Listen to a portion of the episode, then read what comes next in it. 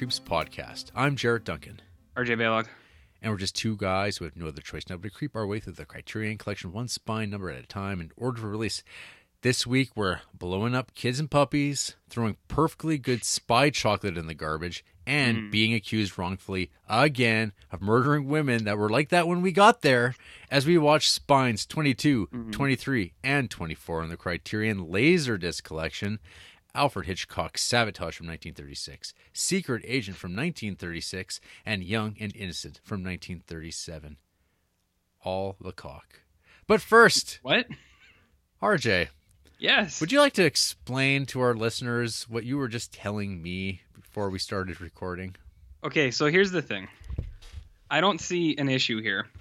Okay, so friend of the show Justin Peterson wanted us to watch this this film trailer so we could uh, comment on his email, and I was like, yeah, no problem, sure thing, sure thing, no problem, Jarrett, sure thing, I'll check this out. So I'm watching it, and uh, I can tell Jarrett's kind of just like, what's he doing? Because we started our phone call, and uh, he- I was like, oh, he, I was like, oh, it's just playing right now. I was like, here, I'll hold up my my earbud to the speaker to our mic so you can hear along. Pardon me? So here, okay, to your, here, to your- here, here's the setup, and I, I just want people, I, I, I legitimately want people to email in and say that they're with me, or or not. Okay, so here's here's the setup. We have a mic. It's plugged into our like our USB. correct. In my mic, I have my headphones that are like wired earbuds. so as I play the movie trailer, I can hear the sound in my earbuds. Yes. It's coming out. I can hear it. Correct. So I said, okay, I'll put one of my earbuds right up against the mic, which Jarrett can hear me speaking from. I was like, and he'll be able to also hear the movie trailer that I'm watching. To which Jarrett replied, what did, what did you say, Jer? Okay. First of all, uh, you said you were putting the microphone up to the speaker. Oh no, my earbud. I put my earbud to the speaker to the microphone. I see. See, that makes sense, That- right? That makes slightly more sense. But uh, originally, when you said I put it up to the speaker, and I'm like, RJ. No, I'm not that You, you, you, you teach biology, sir. Yeah, this is a computer. This isn't This is- biology. This is, computer sciences. This is computers. I ain't no computer scientist. Oh boy. Okay, no, it was the earbud. To which I, I see now why you thought that was so ridiculous. No, I was not holding it up to the speaker. I meant like my earbud. So, like, see this guy, Jarrett? This little Yeah, guy? I see it. I, I, I was holding it right up to the R- speaker. RJ's not a professional. He still hasn't. After three, in what three and a half years ago, he said, "Yeah, I'll buy a new set of headphones one of these days." And here we are.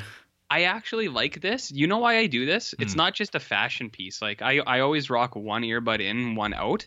It's uh it's I'm trying to be considerate for you so I can kind of gauge and control my own volume because I don't know if you know this, Jarrett, but other people have mentioned that my volume and tone sometimes rise without my aware uh my awareness. So I'm I'm just trying to be more aware and if I have them both in, Is, then I really is- am gonna that- just boom. is that the kind way of saying you're a loudmouth? Maybe. I'm just saying that my volume, my tone, and my cadence have been told. I've been told that they are evasive to Yeah. other people. So this is kind of a way for I can hear how loud I am getting a little bit. If I have them both in though, I'm just locked in with you, man, and you I'm gonna blow your your dick right off. so I'm not gonna get headphones. I like this method better, is what I'm trying to say. How how are you otherwise? Uh, I mean, I was good until now. Yeah, Now I'm fired up, and I'm gonna really tear Well, into these cock movies. good. You know what I mean? Yeah, Uh, no, I'm good, man. I'm uh, I'm almost done. It's almost Christmas break, so things are winding down. Gonna watch a movie next week. That's gonna be fun. Ooh. So I was gonna like with the class, I was gonna let them vote. So I I did a little survey today about like what their favorites were. A lot of Home Alone 2, Ugh. which I found surprising, and I was like two. Hmm. So what I'm gonna do is I'm gonna juke the stats a little bit. I'm gonna say Home Alone was Stats. I'm gonna juke it a little bit. I'll say Home like- Alone was one pick, and I'm gonna put forth my pick of Gremlins, and I'll say you guys pick out of these two. Those uh those kids, I guess they were born after the year 2000, huh? That's true. That's true. Most of them are like 16, 17. Wow. So You don't want to throw some body horror, some biological horror their way? I You mean, I watch th- Rabid. Rabid's a Christmas movie. It's got like it? a yeah, it's got a penis in an armpit. It's oh all- wow. Yeah, I maybe I'll maybe I'll throw Treevenge on for them and they can watch some of that stuff too. there you go. I mean, I would love to. That's why I think Gremlins is a nice middleman. There's nothing offensive in Gremlins, is there? Uh, I don't know. I don't know. It- Who I don't know about these kids these days and their parents. Mm, uh, they're pretty cool. If I just tell them to like not be nerds about it, I'll be like, hey, don't be a fucking loser. Just don't tell anyone you watch like Gremlins. 'Cause push them I- down the stairs. Well, some of them are like, we should watch Christmas Vacation. I was like, oh yeah. I was like, you guys want to watch that that scene where Chevy Chase is having a wet dream, dreaming about bikini girls? I was like, no, thank you. Having a nocturnal emission. Yeah, exactly. I was like, no, thank you. And I was, and then I'll tell you, I'll tell you what else I told him. So I said to him, I said, hey Rube, what would you watch, Jer? What would I watch? With a room filled with 16 year old kids. Hmm. Well, since I'm not a teacher, I just it'd be like, "What are you doing in this room?" I'd be like, "Hey kids, we're watching video Videodrome tonight." Hey kids, you ever heard of Martyrs? It's Oliver Granger's favorite movie. Yeah, Come check it out. There's that too. Uh, I don't know. You you think about it for a while, but my because some of their picks weren't bad. I was just like, I don't really want to watch these ones. I'd rather because I was like, I haven't seen Gremlins in a long time, and I, I don't want to be part of the hip crowd. But I was like, I kind of want to rewatch Gremlins. Maybe I'll just throw that on. Maybe I'll just say it one. They'll never check with each other. Say it one best picture. It's a classic, and uh, It won go Best from there. Picture. They can't they can't confirm or deny that. Last year, yeah, sure. So it's on someone's best movie of the year list. I'm sure from 1984, I'm sure it is. whatever. I'm sure. What's going on with you? I I've spent the last like four work days building a 3D printer from scratch. So that's Why? Bec- because it's my job sometimes to Oh. do things like that. It's actually been okay. It just Yeah. it, it takes a lot of time building. Like I've never built a a, a machine like this before with cables and screws and bolts. It's a it's a step up from IKEA furniture. I'll tell you what. I was gonna say, did it come Hmm. IKEA style, where it, it was all the parts and you had to assemble it yourself, or was Yeah. it like? Oh, okay. it's yeah, it's completely disassembled. Um, Mhm. There's a manual that's like the size of a fairly thick graphic novel, and uh, the one nice thing is it gives you a bag of gummy bears to reward yourself as you go through each step. How long do you think those were in there for? Uh, they're a little stale, but uh, you know, probably in the last six months. Were they printed using a 3D printer? Those gummy bears? Well, I mean, who could who could know? Really? I, I, I, I don't know. it's it's those uh Haribo brand. Oh, Haribos? Haribos. That's it. Yeah, I like Haribos. You ever get the sour gummies? I have not. That's these, good these, shit, these, these were just straight up regular gummy bears. Well, I mean, those are good too.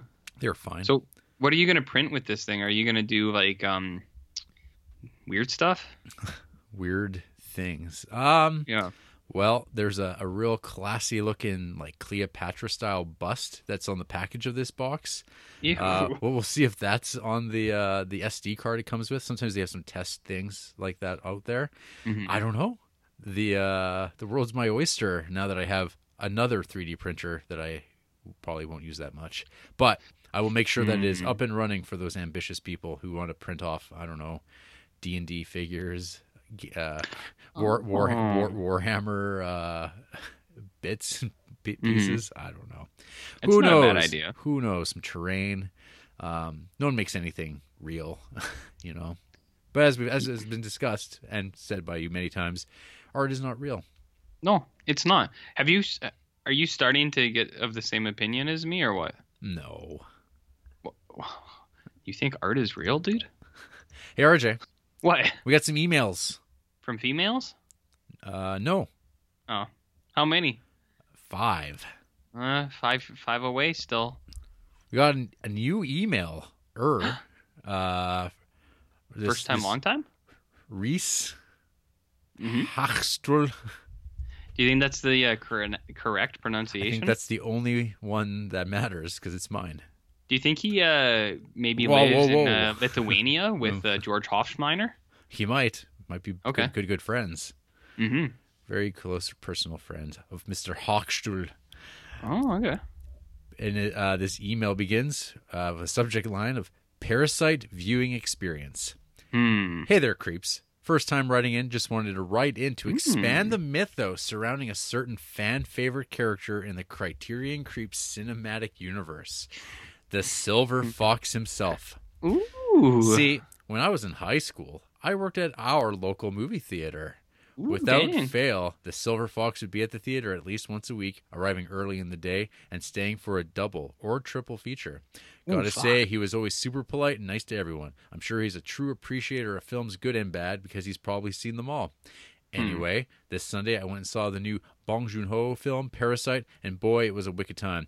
I can get into that another time. But beyond the artisanal Korean film craft, the highlight was the appearance of the Silver Fox at the mm. theater, mm-hmm. which got me mm-hmm. thinking the Silver Fox would be a great Criterion Creeps guest. Put it on the list of Patreon goals, dudes. I mean, what are our Patreon goals at now? About 400? For hundo of what exactly? Like how many we we currently have that can be fulfilled at one point? oh, I, I think it's at four. Okay, so we'll add this to the new Patreon goals goals right beside my um my reading of a Green Book. Uh, I bet Silver Fox would be really interesting to talk to. I didn't realize dude was putting down like triple headers. Yeah, I wasn't aware of that either. Uh, But I guess like it explains why we always see him first thing on a Saturday because he's planning on making a day of it. At least like Mm-hmm. Yeah. it, it depends what's out though. And actually, uh, if if this silver fox uh, sighting it can, could be confirmed. I mean, we don't know. We're only going off of this Reese fellows uh, claims. Um, Reese Hackstall sounds like a stand-up dude. I don't. I mean, first time, long time, Lithuanian friend. Uh, What are some other monikers that I throw out there for people? I don't know, whatever you feel comfortable with. But Mm-hmm. s- assuming that he's on the level with this, I mean, uh, Ah. I- it's, I'm surprised because like I've I've never seen Mr. Fox at the at the movie mill. Did he say he worked at the the mill or just the? He said local theater. That could have been Cineplex, right? But but Parasite was at movie mill. Oh, I see. Yeah, but Parasite never went to our big theater. I know. Our first run. So he very well could have. He made a point. Um, we might have to see what showing this was at, or did he say? Was it Friday night or Saturday? well, it was Sunday. Okay, so that fits none of those. Okay, I think what you got to do is you need to start staking this out a little bit. You need to go to every showing at the mill and see if he shows up. Stake it out Do you think he rode his motorbike over there in the the cold in, of winter? in, in, in this weather. Hard Mhm. to say. But hey, Hard- you know what? The the possibility of a guest. I mean, I've got a lead. I've got a lead, a very good lead, to like get us closer to that possibility. to him? Mm-hmm. Like, are you following him or like what are you doing, dude? I have I have my people. I've got my people on it. Um, my concern is that you might incriminate yourself. I think we should. I think we should scrap this whole thing and start over. Oh, yeah. hmm But- do, do the Vinegar Villains podcast? I mean, that's fine too. Can I not watch the movies though and still contribute? I mean, you could just not do the podcast at all.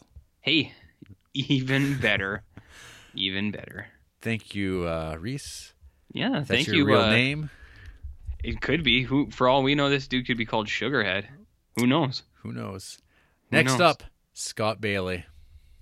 Ooh, brother of George. Nice. Always good to hear from him. First off, I want to apologize to those who haven't seen Heredity for spoiling stuff in it. Oh, uh, So I was at work thinking of one-liners. One of my favorites is "Your mom was a two-dollar whore" from The Good, the Bad, and the Ugly. I was wondering what some of your favorite one-liners are. RJ, Um, I don't know if this counts as a one-liner, but you know, like jokes that have no setup, you just hear the punchline. Mhm. Do you think that would count? possibly. Because my favorite always is wrecked him, damn near killed him. Yeah, you've you've definitely said that before. Uh, I like it because it's like they're talking about. Do, do you know Jarrett? Do you get Do you get the joke? Yeah, Do you get I, it? I, I, I, I, got it. I got it. I got it. Okay, w- what about you? Do you got any favorite one-liners over there? There's like, I always find Unforgiven's got a pretty good uh, couple of lines. Of, Which uh, one? Well, it's like deserves got nothing to do with it. Uh, which might, might even be a, might even be a paraphrase of the actual line reading, but uh, I just Gene Hackman just I was building a house, yep, he sure was. Uh, what else? Dumb He and sure in- was. In, in Dumb and Dumber, I often think of Harry. I took care of it. Harry, I took care of it. That's Uh, actually you. I think Dumb and Dumber, the entire movie is Yeah. perfect. Uh, it's one- perfect one-liners. It's one gigantic quote. Uh, and in the movie Ghost World, I, I think the whole Um, movie. the whole movie. Uh, just it's one of those things like when I rewatch it, I'm like, oh, I say that all the time, and I didn't even realize that was from that anymore. An example of that would be, I don't know. What spine is Ghost World? oh God, late, long ways away.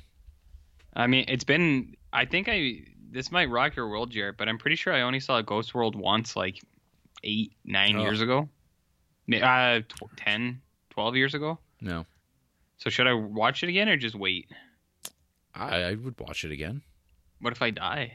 Oh, then you should definitely watch it before then. Okay. But I guess if you're dead, it doesn't really matter anymore at all. Well, life isn't real. It's just like art. Mm-hmm. You know what I mean? Jackson. Ooh, there he is. archaeologists, animals, and art. Hey guys. Hope you're having a good week full of some good old Hitchcock. This past week, I rewatched the Indiana Jones films, and I was curious to how you guys felt about the series overall and the pretty questionable depictions of Indian people in the Temple of Doom. Furthermore, Hmm. for Jared, what are your thoughts on Babe? I seen that you gave it the coveted five stars, and from what I know about it, it doesn't exactly seem to fit the criteria of a Jared pick. And finally, rest assured, RJ, John Lurie has said that he's working on a new series, Painting with John. Oh, and he's already baby. embraced the idea of uh, Tom Waits doing an episode. Keep up the phenomenal work, Axiom Jackson Maximus. There it is. I, I really like that he embraced it. This is John Lurie news is uh, news to me, so Mhm. I, I'm thrilled about that. What's your take on uh, Babe? Babe, Babe's, oh, Babe's so good. So uh, I I was a latecomer to Babe. I never watched it when the movie came out because I was like had no interest in watching a movie like a little kid movie about a pig. It's like I don't care about that shit. I want Mhm. Michael Crichton adaptations. like that was uh that was the world I was living in. I was going to see Fright, Frighteners and Casper instead. Mm-hmm. Yeah, all the good ones. But uh when I watched it, whatever it was, several years ago, man, that movie just bowled me over. It's just so uh it's so it's such a great depiction of goodness for me, which is always like Mm-hmm. it's a rare thing to watch uh, that type of thing. Nausicaa, Valley of the Wind hits on it. Babe is another one. Just uh, it's a rare treat to watch just like uh, a, a pleasant movie about like a really good character who doesn't mean any Mhm. harm. It's not pessimistic or or anything like that. It's just like upbeat. It's really good. Did Did I tell you about how we um? Ate a pig?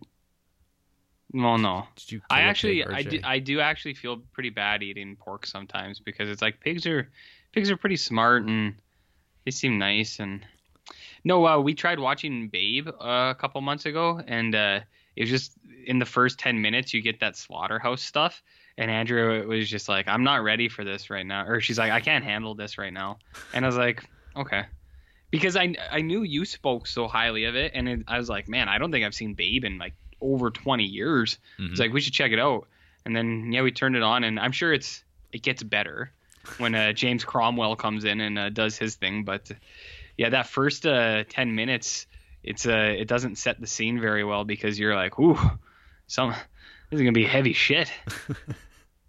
so uh, Babe sounds good. I, I'll I'll check it out one day maybe if uh, if I feel emotionally secure enough to do it. How, how do you feel about the depiction of Indian people in the Temple of Doom, RJ?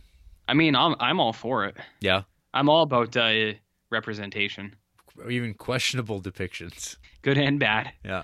Uh, no, I I don't know. I've never really thought of it in that sense because when whenever I watched Temple of Doom, I was like eight years old and I was like, yeah, woo, Kill him, So- Indy. Kill him, Indy. get him, get anyone who's different from you. Yeah, RJ. Embrace Uh, it. I'd rather talk about the series as a whole. I I love Indiana Jones, man, all the time. Me and friend of the show Ryan Nagel, uh, we'd watch, uh, and other friend who isn't of the show, we'd watch those things all the time. And I've I've stated many times, I think Crystal Skull is pretty cool. I don't have a problem with that movie at all. Oof. So uh, I, I I like all those things. I I don't, here here's a question for you. because I think Raiders is the best, but I actually like Last Crusade the most.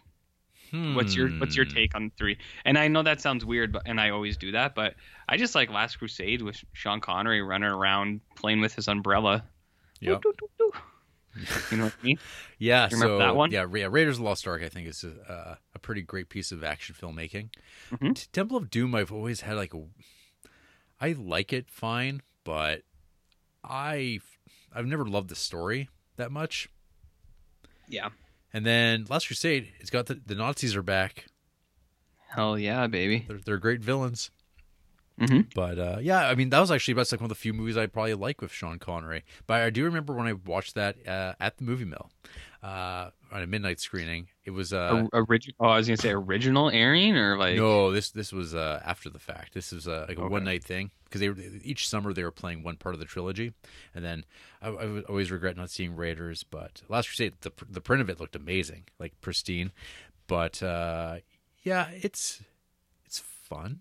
It's a fun movie, I guess. They're all fun, Hmm. but I'd say it's like over time they they get a little goofier and more removed, Sure. and then and then you get to uh, Crystal Skull and the best uh, or what?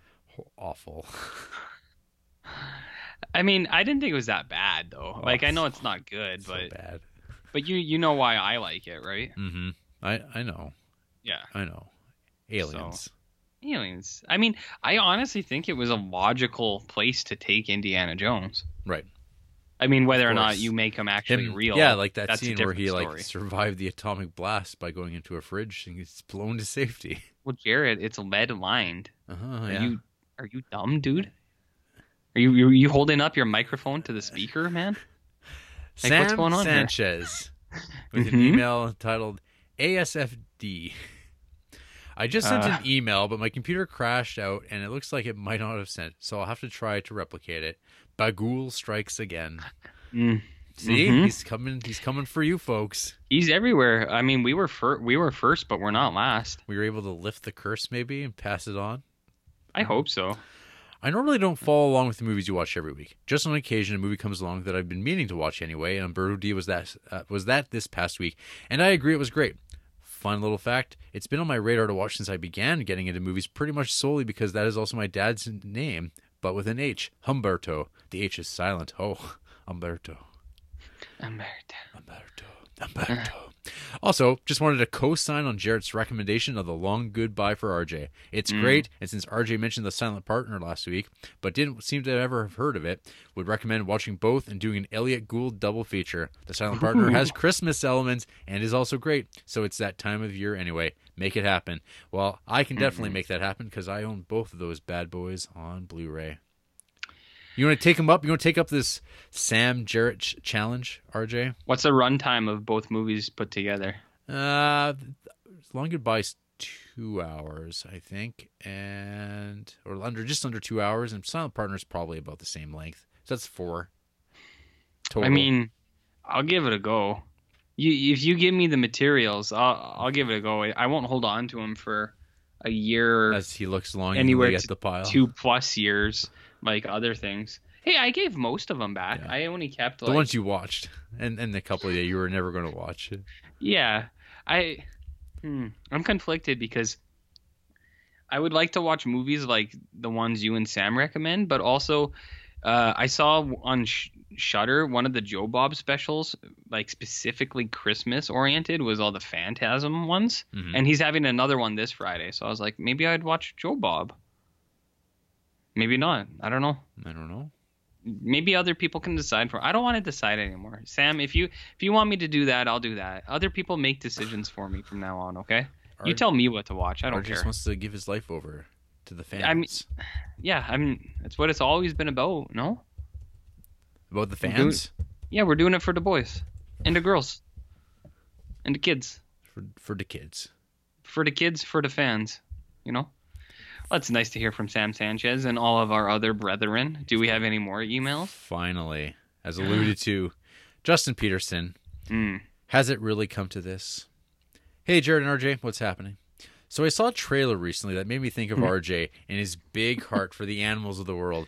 So have you Uh-huh. heard about this new Harrison Ford movie called The Call of the Wild? If you watch the trailer, you will notice that Mr. Ford is acting alongside a CGI dog in this wilderness adventure movie. Do you think this is a good trend in order to prevent animals from getting hurt on movies? I don't think asking if these movies should be stopped being made is even a question, since I think they are too popular for that to be an option. Mm-hmm.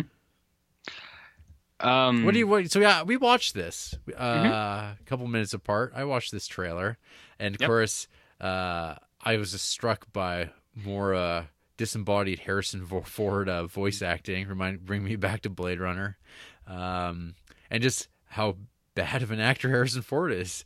So, who? I mean, he is charming as hell as Indiana Jones, but Sure. boy, he- when it comes to doing other things, oh, he's so bad. Anyway, yeah, CGI dog, and it looks so bad. The, it, the dog moves so slow. Dogs are fast and like erratic and like have I don't, I don't understand. And also, I thought this thing about CGIing things is because they don't exist in the real world, but here we are. Uh, well, maybe you could tell that to Mr. Martin Scorsese, Yeah, Academy Award-winning director. and do you think that uh that uh, what's his oh god James Dean thing is going to happen?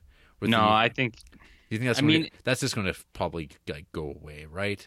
it'll either go away or they should honestly they maybe they should just fucking do it and buy into it and then people will hate watch that movie because people do that too right Oh, they sure do. yeah um yeah i don't know dude like I- i went into detail about how robert de niro's dead like dead soulless eyes were cgi'd and how that really bothered me. Mhm. um i'm all i'm all for this call of the wild thing. Does it look does it look bad? Yeah for sure. But uh as justin mentioned that's more in line with what i would be down for.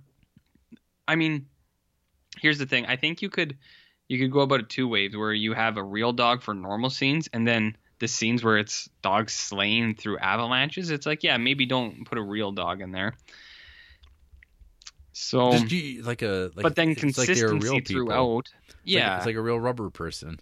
yeah, consistency throughout would be weird. I mean, you could have people in rubber suits, but I don't know. Like, Rubber suits. is that what you meant Well, by? I was thinking of uh, Justice League with uh with Henry and his like rubber Mm. rubbery body flying around in his underpants in that. Hey, that's hundred percent real, dude. yeah. That's not CGI, dude. Oh, CGI. He did that. He did that for real, And, dude. and same with that uh, hairless slip.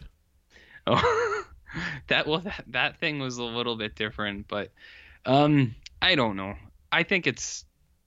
I I'm more on board with this, and ultimately too, that movie's not for dudes like Jared Duncan. That's for uh, little kiddos out there and uh, for English teachers that are reading Call of the Wild. So, fuck, do it. Throw some CGI dogs in there. That's fine, as long as none of those dogs get hurt, Jared. Even the CGI, CGI, or real.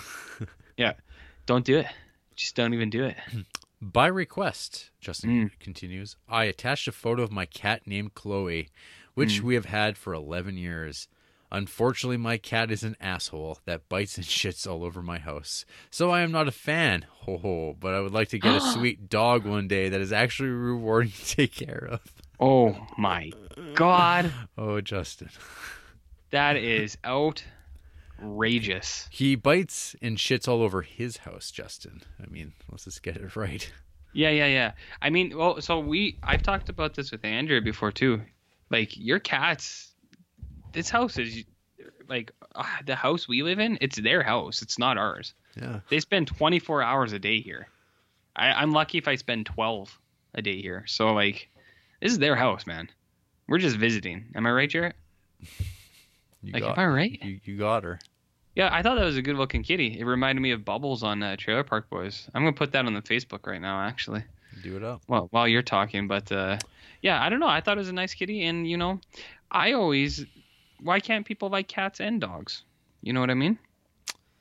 Goat movie question of the week. Yeah, that too. Are there any romantic comedies that you like?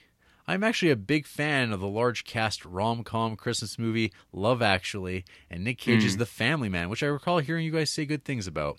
Mhm. Me specifically, I guess, with that one. Uh, Mhm. Yeah, Love Actually is awful, and I'm like the only person who thinks that. but that's. I always, I, I think someone just mentioned it the other day to me as well. Perhaps even an emailer. Uh, Mm. But uh, yeah, I don't know about that movie. I don't. Sorry, sorry, I missed it. What was it specifically? Christmas movies or rom coms? Rom-coms. or rom com Christmas movies. Rom coms. I mean, there's some that I like. Do you have any offhand? Because I'll I'll search this up here. There's a few like, hmm, hmm, Hmm. hmm. What about the Before trilogy? Are those rom coms? Wow. Okay. So I just did a quick look, and uh, you know, there's people who are like rom coms with a spin, like Eternal Sunshine of a Spotless Mind. Her Mm, I disagree. an adaptation is like, no, no, no, no, No, no, no, no. no. Let's not try to be clever here, but folks. Yeah, I disagree on all those. What about 500 Days of Summer? Have you seen that movie, Jarrett? Nope. It's a good movie. I I own it. I can lend it to you Oh. if you wanted.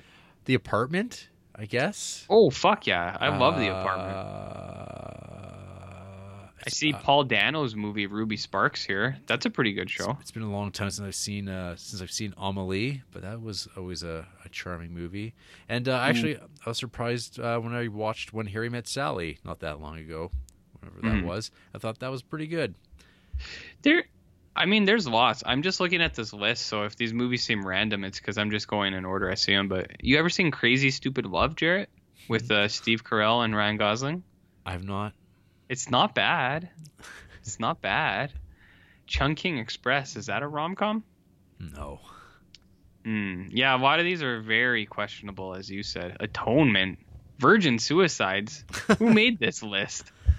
Spring, come on. Finally, to end on more of a hardcore note, what is the most violent movie you have ever seen? My Martyrs. pick would now be I Saw the Devil, and I saw that you have both seen it, and I would love to hear your thoughts. Thanks, guys, and have a great show. Uh, yeah, I saw the Devil. I saw that so long ago. I really don't remember too much about it anymore. I remember liking it uh, quite a bit when I did watch it. I remember the ending quite clearly because it's like this Rube Goldberg style uh, final trap Of I Saw the Devil? yeah, and Yeah. yeah, that movie I thought was good, but I, get- I, Mhm. don't, I don't remember too much about it anymore. Most violent movie I've ever seen. Well, it would have to be something. I guess would be a documentary. I would Martyrs? That that I didn't know that was a documentary. Oh. What, like, it's not uh, even the what- most. It's not even the most violent movie though. I don't know. No. Uh, that's a good question. What? How do you define violence, Stuart?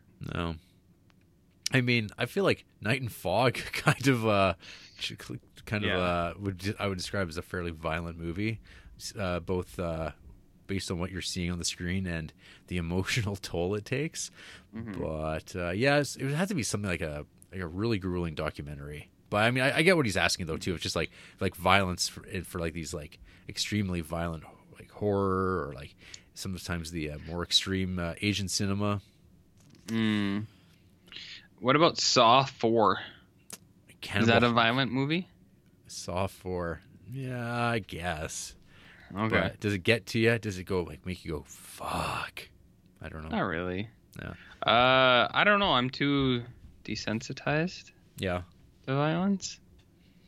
maybe. What about you? Cannibal Holocaust? You were gonna say? Cannibal Holocaust? Maybe, but Yeah. it's not. I don't know. I think I've seen. I don't know. I feel like I've seen some shit. You know, I've seen some shit. I I agree with you. I feel like you and me have both seen some shit, so it's really hard to say. It's a non-answer. there you go. I Just- feel like he said something before that. Um, no, Oh. Okay. Okay. Keep sorry. Continue. that's it. Okay. Nice. Well, nice to hear from all of our fans out there, It always is. Friends of the show. Hey, RJ, Yo, what you been creeping on this week? the Gabagool. Uh, so apart from watching three fucking movies, which I mean, it wasn't that hard. They're not. None, none of them are super long, but it, you know, takes some time. We are currently halfway through season three, moving at a good clip. We're doing about a season a week. It's not bad, Jer. It's not bad. Uh, season three was uh, always, I think, one of my most fondest because it has uh, my favorite episode and uh, the episode I'll never forget. So, uh, you know the Dr. Melfi episode, Employee of the Month? Yep. Whew. Man, that is rough shit. I remember when we started, Andrea was, uh, she's like, do, uh, Tony and Dr. Melfi get together? I was like, nah, nothing like that. I was like, but there's a real rough episode with her coming up in uh, the third season, and she's like, what do you mean? I was like, oh fuck, it's rough. Um, I uh, I think my memory tricked me because I thought the whole episode was around her, and I was like, yeah, it's all about just that one thing that happens with her and like the like the pain she feels from that. But then it's not. There's like all this other shit thrown in there, like just random stuff like going on with the rest of the people. And I was like, whoa. It's like we got a way more serious things happening over here with Dr. Melfi. You should just give her the time to breathe, man. Really let it, you know, come out. Anyways, that episode's really rough. And then uh, the one episode um, where we're up to now, so it's our next one. So when we finish recording this, my favorite episode, Jarrett, directed by that's right, Mr. Steve Buscemi, Mm-hmm. Pine Barrens, where Polly and Chris get lost in the woods. Oh, Mm-hmm. baby, I that episode is so fucking good. This show is so good, Jared. Like I know I, I this will be until I finish. It'll just be me talking about how good The Sopranos is, but it is. It's that good, dude. It is that good. I love it. You like it too, right? Yeah. Yeah. It's good stuff, man. Especially season three, very good. So, anyways, that show's cool. Uh, and then other than that, I watched this thing called Treevenge, which I believe you recommended to me one once upon a time. one times at some point, yeah, I watched it a couple of some some Christmas in the last couple of years. From a maybe Canadian Jason Eisener, Yes. the dude who made Hobo with the Shotgun. Yeah. Yes. So uh, Hobo with the Shotguns, and he did the the Alien thing from VHS two, which uh, I liked all all of it except from uh, when they kill the dog for no reason. And uh, hey, Treevenge also kills an animal, a cat, Yeah. uh, which I thought. Here, my only downside to this thing is I thought that was unnecessary. I was like, I don't know why this even in here. but here's here's the good thing about this thing, Jared. Do you like Trailer Park Boys? Mm-hmm. You know J-Roc? Yeah. he's in this bad boy. Uh, and then what's um, Sarah Dunsworth? She's in Trailer Park Boys. There's a bunch of Trailer Molly Dunsworth, bunch of Trailer Park Boys, alum in this bad boy. Treevenge is pretty good, dude. It's uh, Christmas tree trees and their plight, and uh, I think the sentiment is good in this thing. They're You know, uprising. They're uprising because it's like you know what, I I agree with this because it's basically talking, it's making a different statement, and it's like, hey, what if he made this Jarrett and it was about dogs? And then people get really uncomfortable and they'd be like, that's not how we treat dogs, man. It's like some people do. You know, capturing and enslaving them and you know, all that shit. yeah. Yeah, no, Treevenge is pretty good, dude. I uh, Yeah. I also thought that um, Good little short. when that music kicks in, that Cannibal Holocaust, I was like, ooh, is that copyright infringement? Um, maybe they got it cleared. They probably They paid, maybe they paid cleared. those rights. Uh, no, it was uh, it was good. I, I did like it. Like it's it's a very well well rounded short. Set it starts good. It's got a good setup. It makes good on like it pays off. All around good stuff. I liked it. I mean, they did kill that cat, which was a little weird, but uh, and then there's some sexual stuff in there too. But you know, to each his own. Whatever. What do you feel about Treevenge? Is it something that you, you're a fan of? Yeah. Since I told Yeah. you to watch it, I, I guess I must like it. Well, I mean, sometimes you tell me to watch stuff like ironically. And th- yeah, and I work you up and I go, ah, I tricked you. I got you good. I do that all Uh, the I'll- time. My I'll direct you to a list called movies I hate that Jarrett Duncan made me watch. Oh, uh, see, movies that you were. that, that's a bullshit list, though. Is it though? Like, let's see what's on this list. Uh, Apollo 18, I said- Planet I of the I- no. Apes, The Hidden Two. Okay, here's t- two real ones. Mute. All the creatures were stirring. No. You did make me No, watch both of those. I did. I did. All the not. creatures were stirring. You did No, for sure. those were movies that I just wasn't going to watch, so I I got you to watch it instead. You did That- watch all that the doesn't- stirring though. Yeah, because we both had to hate watch it together. That's true. Yeah. Very true. That's fair.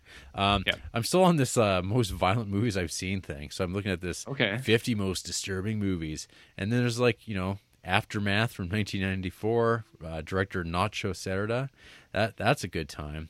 That's a dialogue-free, uh, weird autopsy movie. Uh, Nacho it's, it's a short film. from Nacho. Nacho. Did you say? Yes. That's a cool name, dude. It's uh yeah, that's pr- pretty grotesque. Uh, there's also this. Oh, it's not the skin I'm in, but uh, it's just about this girl who starts uh, really getting into eating her own flesh.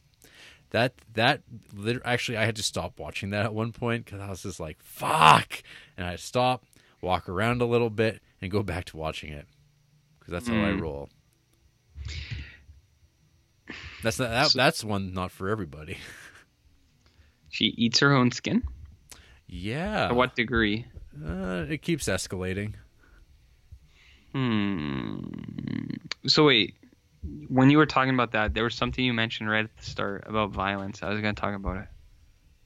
I'm bad at this tonight. I can't keep anything in my head, Jer.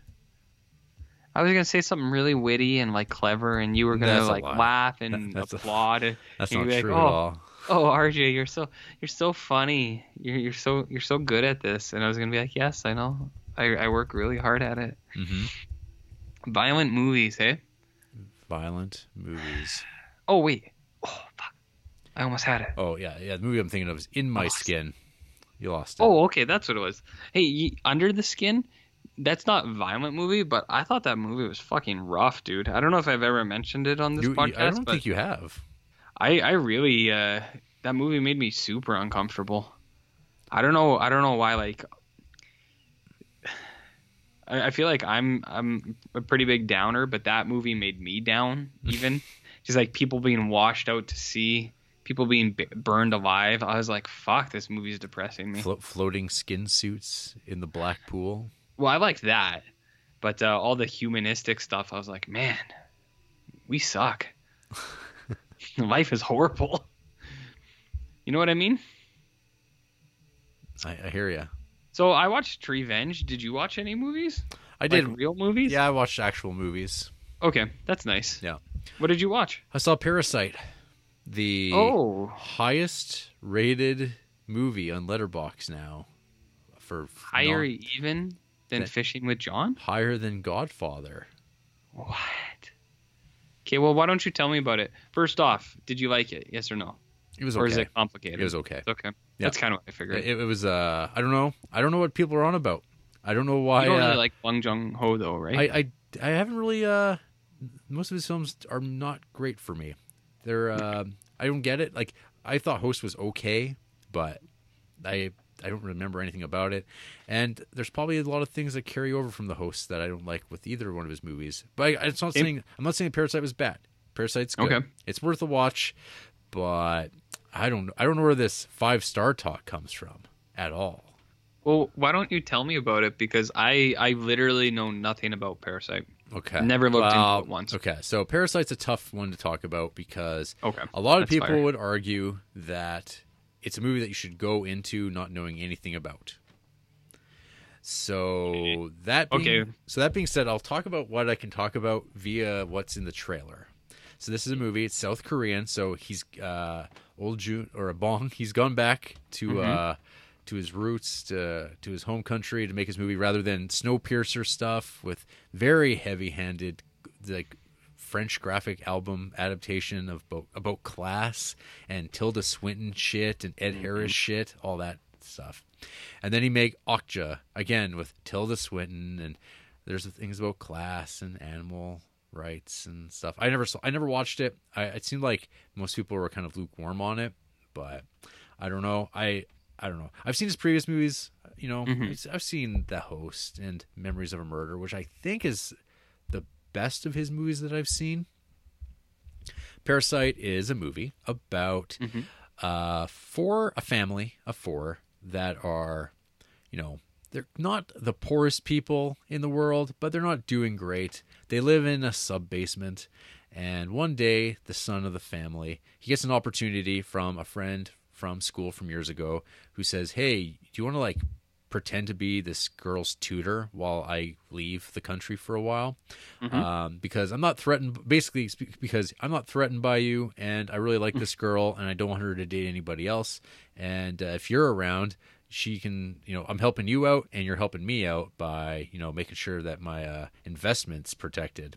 And he's like, well, okay, I guess that's worth a shot. So he doesn't actually know how to tutor very well or anything like that. But the family that he's being sent to uh, do this for, they're rich and kind of oblivious to things, and they so they can be kind of sweet talked into anything. And they pick up. So the son picks up on this, and he's like, "Hey, your younger son. You say he's a he's an art genius, huh? Well, I know a girl. She she's a great uh, tutor of art. She could teach your son about art. She's an art therapy, and it's his sister. And soon enough, the sister's in the house. And then Hmm. there's all, and then they start orchestrating uh, scenarios to replace other employees of this rich family with the rest of the family. And the movie kind of just goes from there.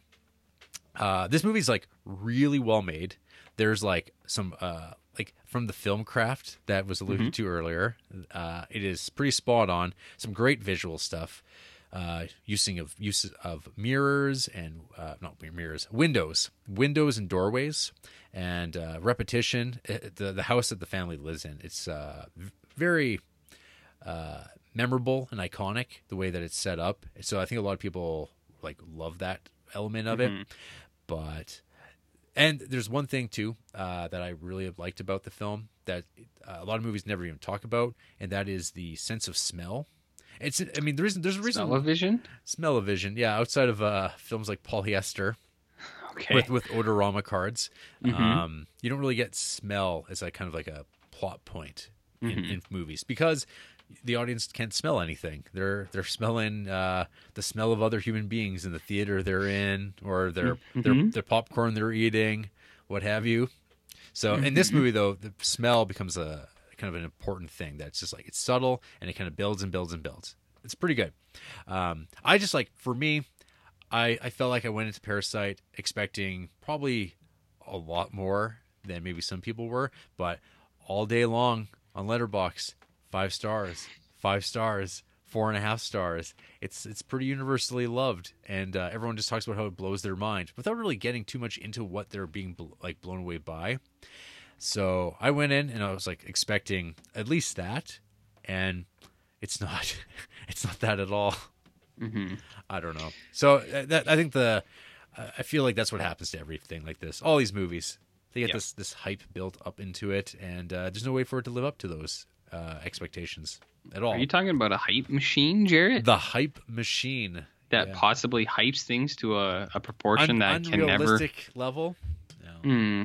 Interesting. Interesting. It's uh, like, yeah, it's not it's not terrible or anything like that. It's good, but Yeah. I don't know. just not on not on the Duncan scale. It's not quite there. No, not at all. And I, I kept expecting it to get to that point.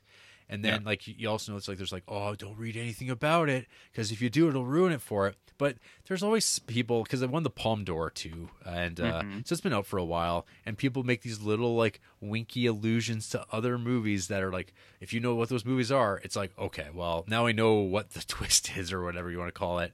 And it's it's, it's like stupid. I fucking hate people. They- Is, is they- the twist? Okay, sorry. Keep going. You hate people. I, I hate people that like they they they're trying to be clever, but they're nowhere near as clever as they think they are, and they're just making Mm. a very obvious reference that someone reads and they'll go, "Oh, that's what happens," and then it's like, well, I saw like three different people making different references, but it's all the same thing, and you just go, "Oh, well, thanks." And now when you go into it, you're going to be thinking.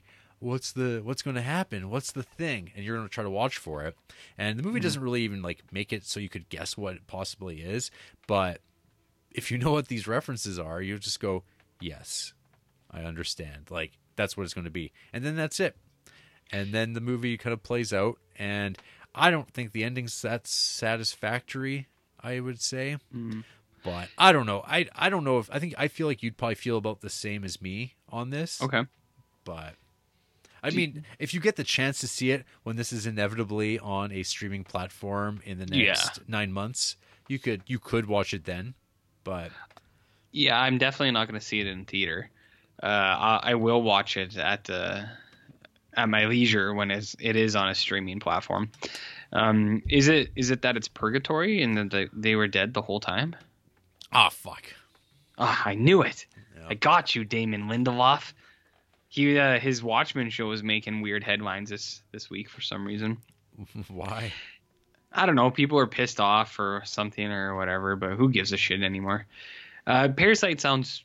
I mean, I'm I'm kind of approaching it the same way you are. You see a lot of five stars, and then you're like, hmm, we'll see. We'll oh, see. Oh yeah.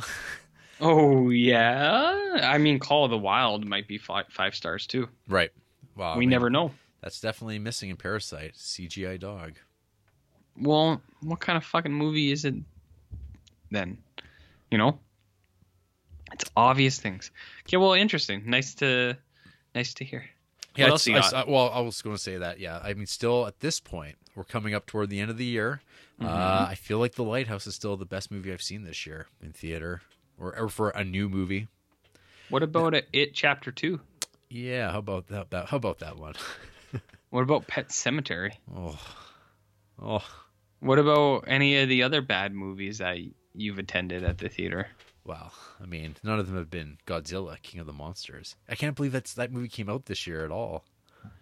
I mean, what even is time? Time isn't real. It's not.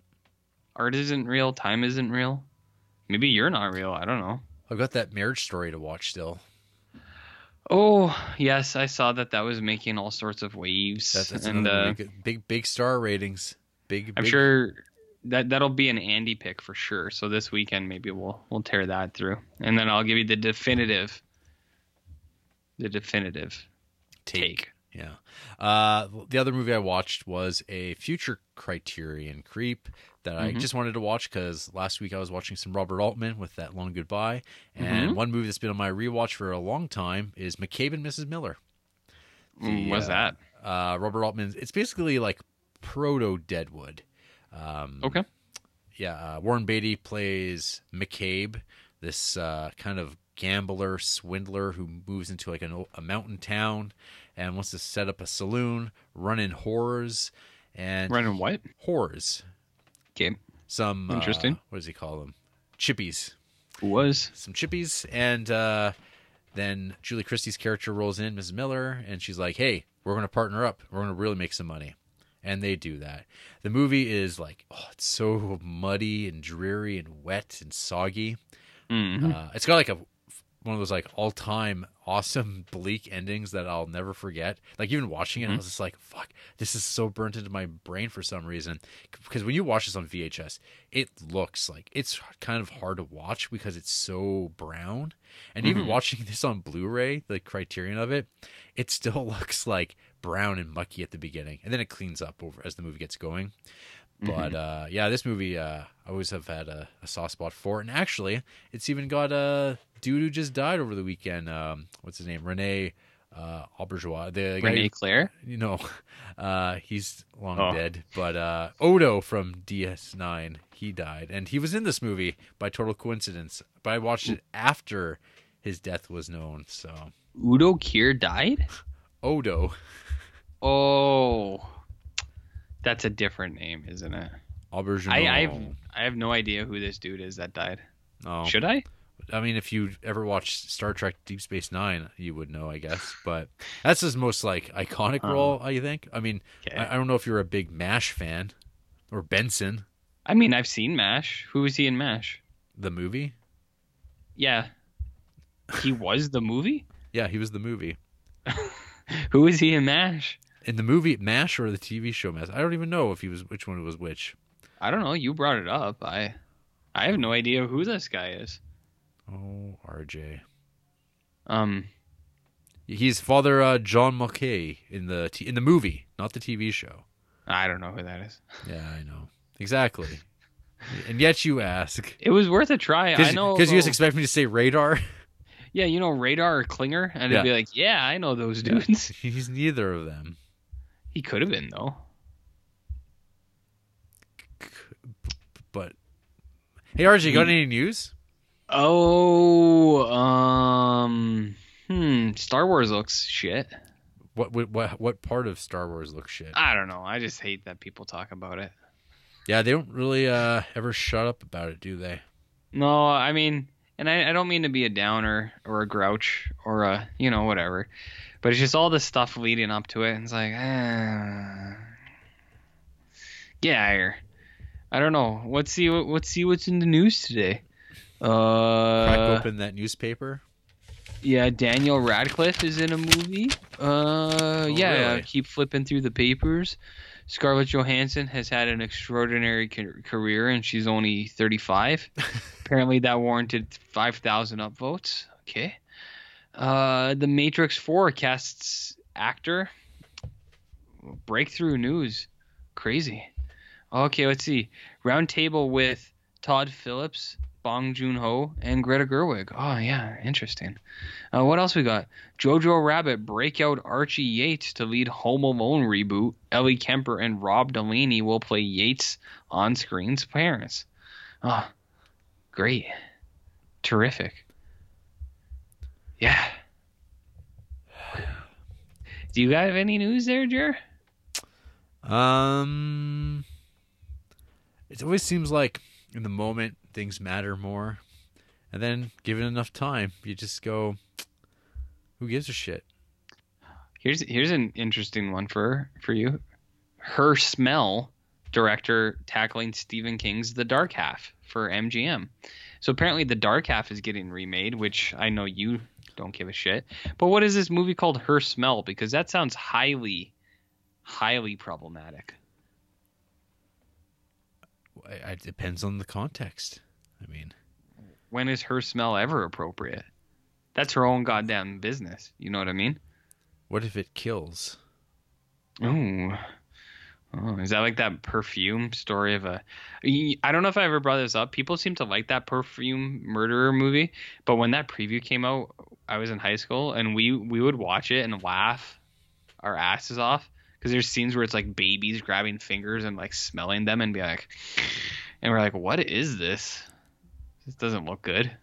Do you like that perfume movie? I do, and actually uh, was on my mind after watching Parasite when I'm talking about the sense of smell and how things smell. Ah, interesting. Did that trailer make you laugh when you saw it? I never saw the trailer. It's pretty funny. It's uh, it's pretty funny, Jer. Uh, the book's supposed to be a masterpiece. Yeah, but you know what else is a masterpiece? Is House of Leaves and Stephen King. Pen, and Pen Pal and Stephen King and Bird Box. All these alleged masterpieces that are actually just shit. shit, Jarrett. Okay. All right. We got some movies to talk about. Oh, I guess. After the break, Hmm? uh, we're going to send a couple kids with some podcast equipment off on a mission. But one of them is a bomb. The kid is a bomb? Yeah. Um, okay. Well, the man who leads a life of danger. Everyone he meets, he steals a stranger. With every move he makes, another chance he takes. Odds are he won't live to see tomorrow. Beware of pretty faces you may find. A pretty face can hide an evil mind.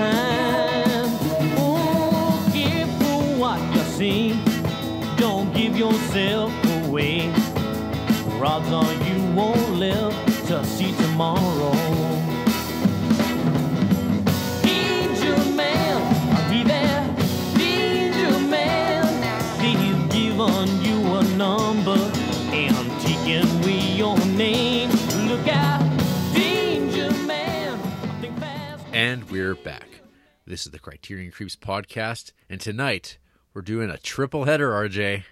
Uh, uh, we're watching those uh, Alfred Hitchcock movies on Uh-huh. Laserdisc.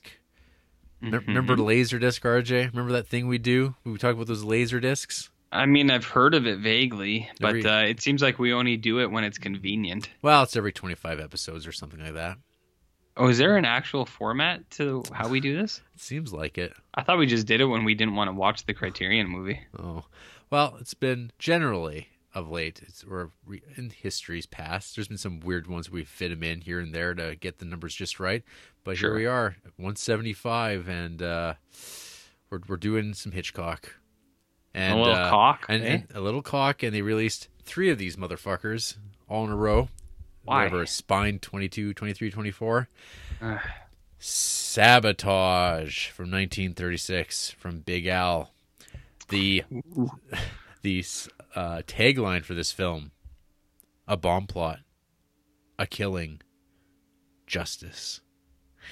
The synopsis for Sabotage: A Scotland Yard undercover detective is on the trail of a saboteur who is part of a plot to set off a bomb in London.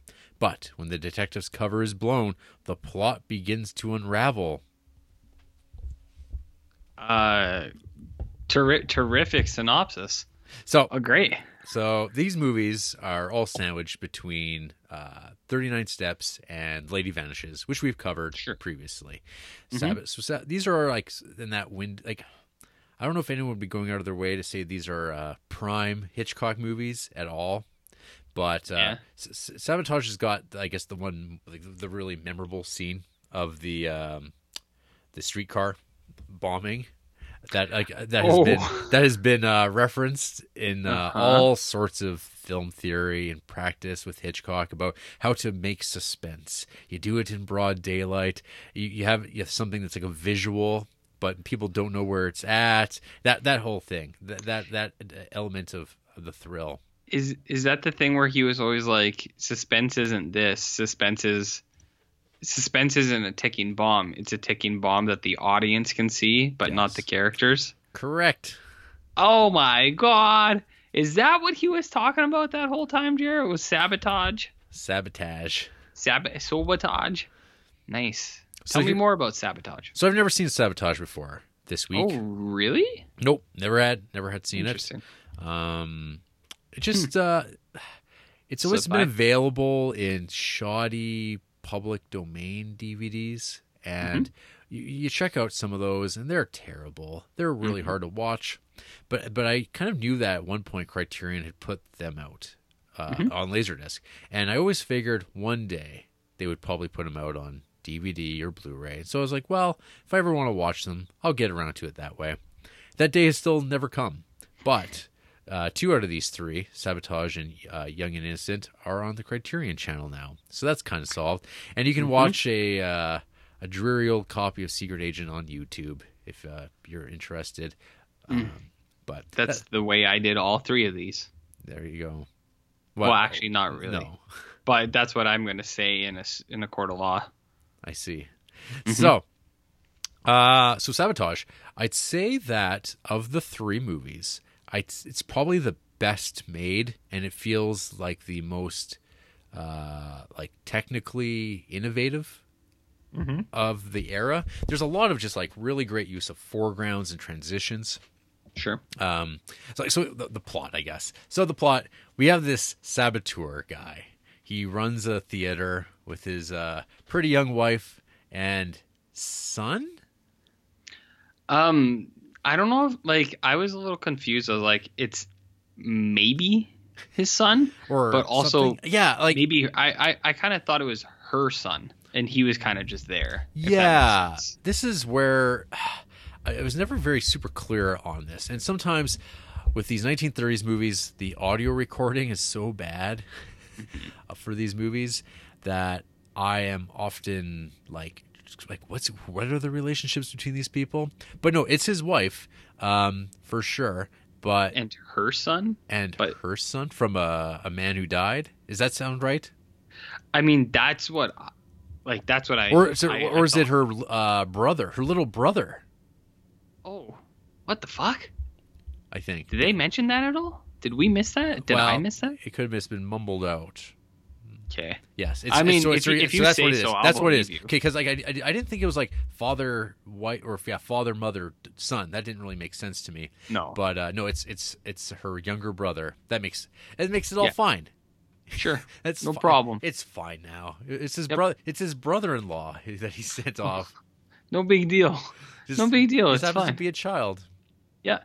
Makes sense. I mean, that's a real dunk. We call that a Duncan approach. Yeah. So this is based on a novel by Joseph Conrad called The Secret Agent. Oh, you don't say. Why is it so confusing? Why did they use one name for another and another for a different one? Well, that's the movie business, RJ. It's, the, it's the movie business. That's just how they do it, huh? That's how they roll. Interesting. So this dude, he's like pretty uptight.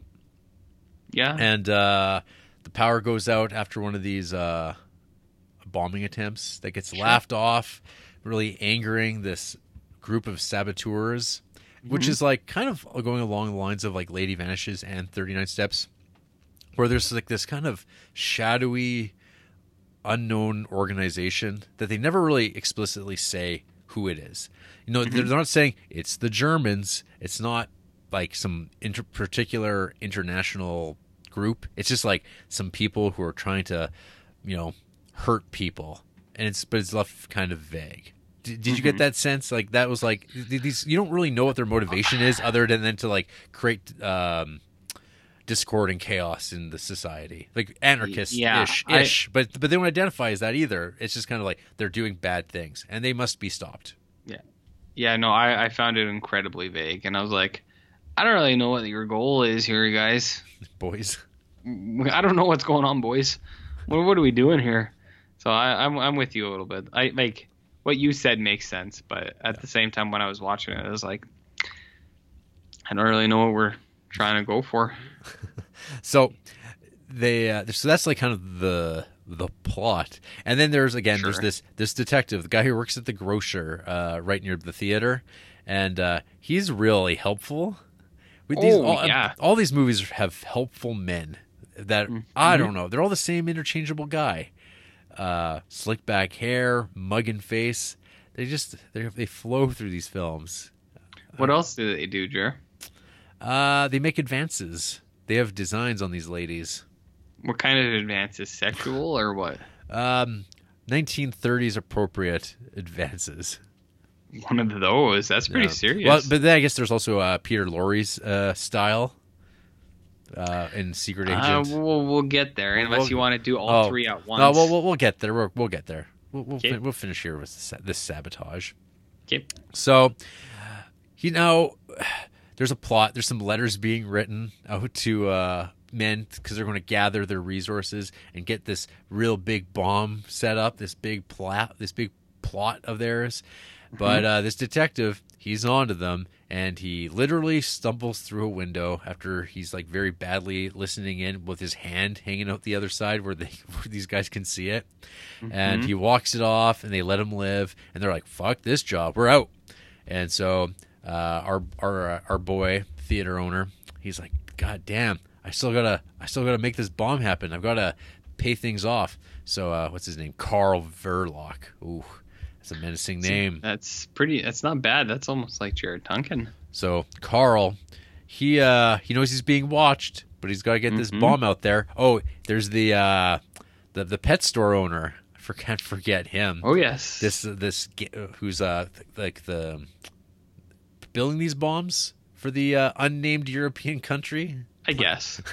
And uh, so he's he's talking about birds a lot and canaries, and um, but but he's uh, got this package out there and it's ticking.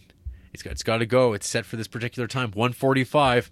So what does he do? Well, he sends his his son in law, little Stevie, off with a package with a couple of film reels.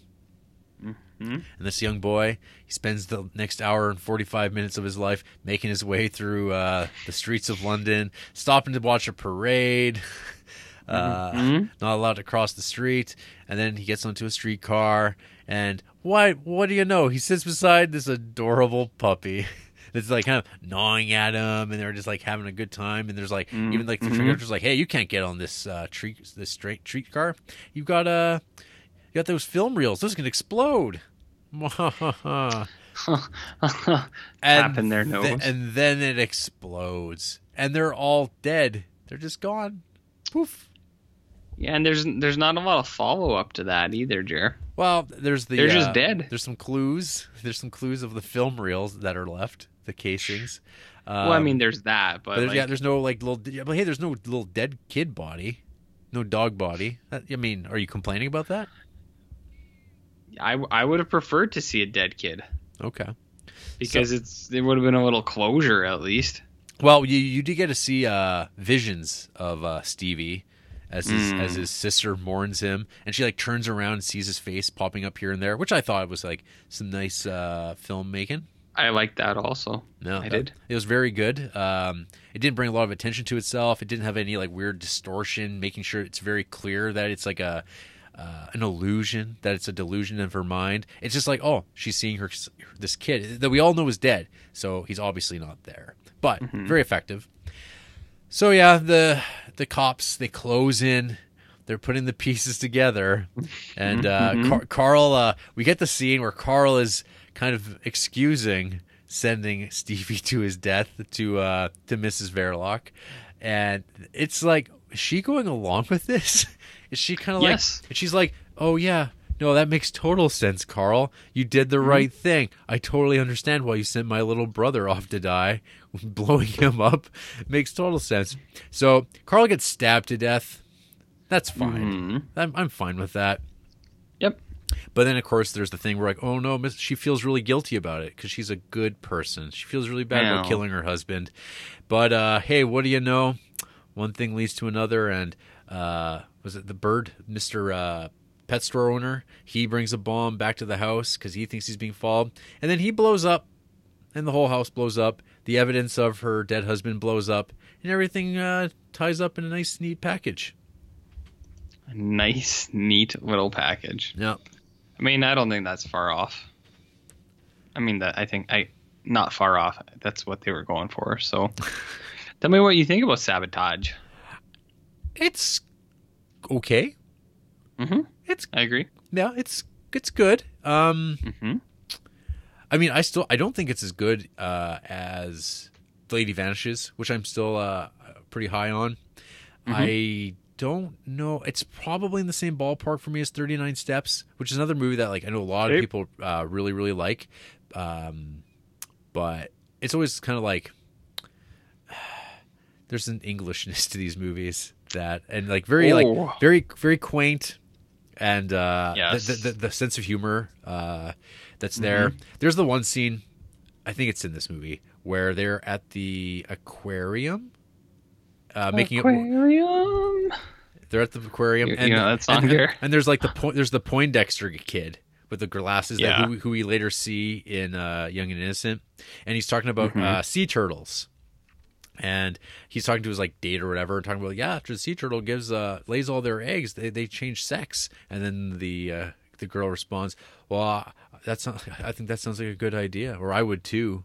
It's like so draw. it's Yeah. Oh. yeah that type of stuff. That's like pretty well the humor level that we're running at, but the I mean the whole bomb stuff. I mean I knew it because I've seen that clip over and over and over again, but I don't remember it blowing right up because they never get to that point when they're kind of uh, illustrating that uh, description he gives about the ticking time bomb going off and the audience knowing. It's they always go, oh yeah, no, they it blows right up. So I was kind of surprised by that, Mm-hmm. but I don't know. Beyond that, it's fine, but Yes. it's I don't know. It's okay. He gets better, as we know. He makes. Uh, I mean, allegedly. he makes that notorious. Notorious Allegedly. good stuff. Um, I would watch this again before I'd watch Spellbound. Uh, I don't even remember what my take on Spellbound was, if I liked it or not. That's the one with the uh, the the psychoanalysis. Oh, yeah, Spellbound was bad. uh, Spellbound was bad. Rebecca was good though. Yeah, Rebecca's good. Is that Hitchcock? Yeah. Yes. Rebecca's good stuff.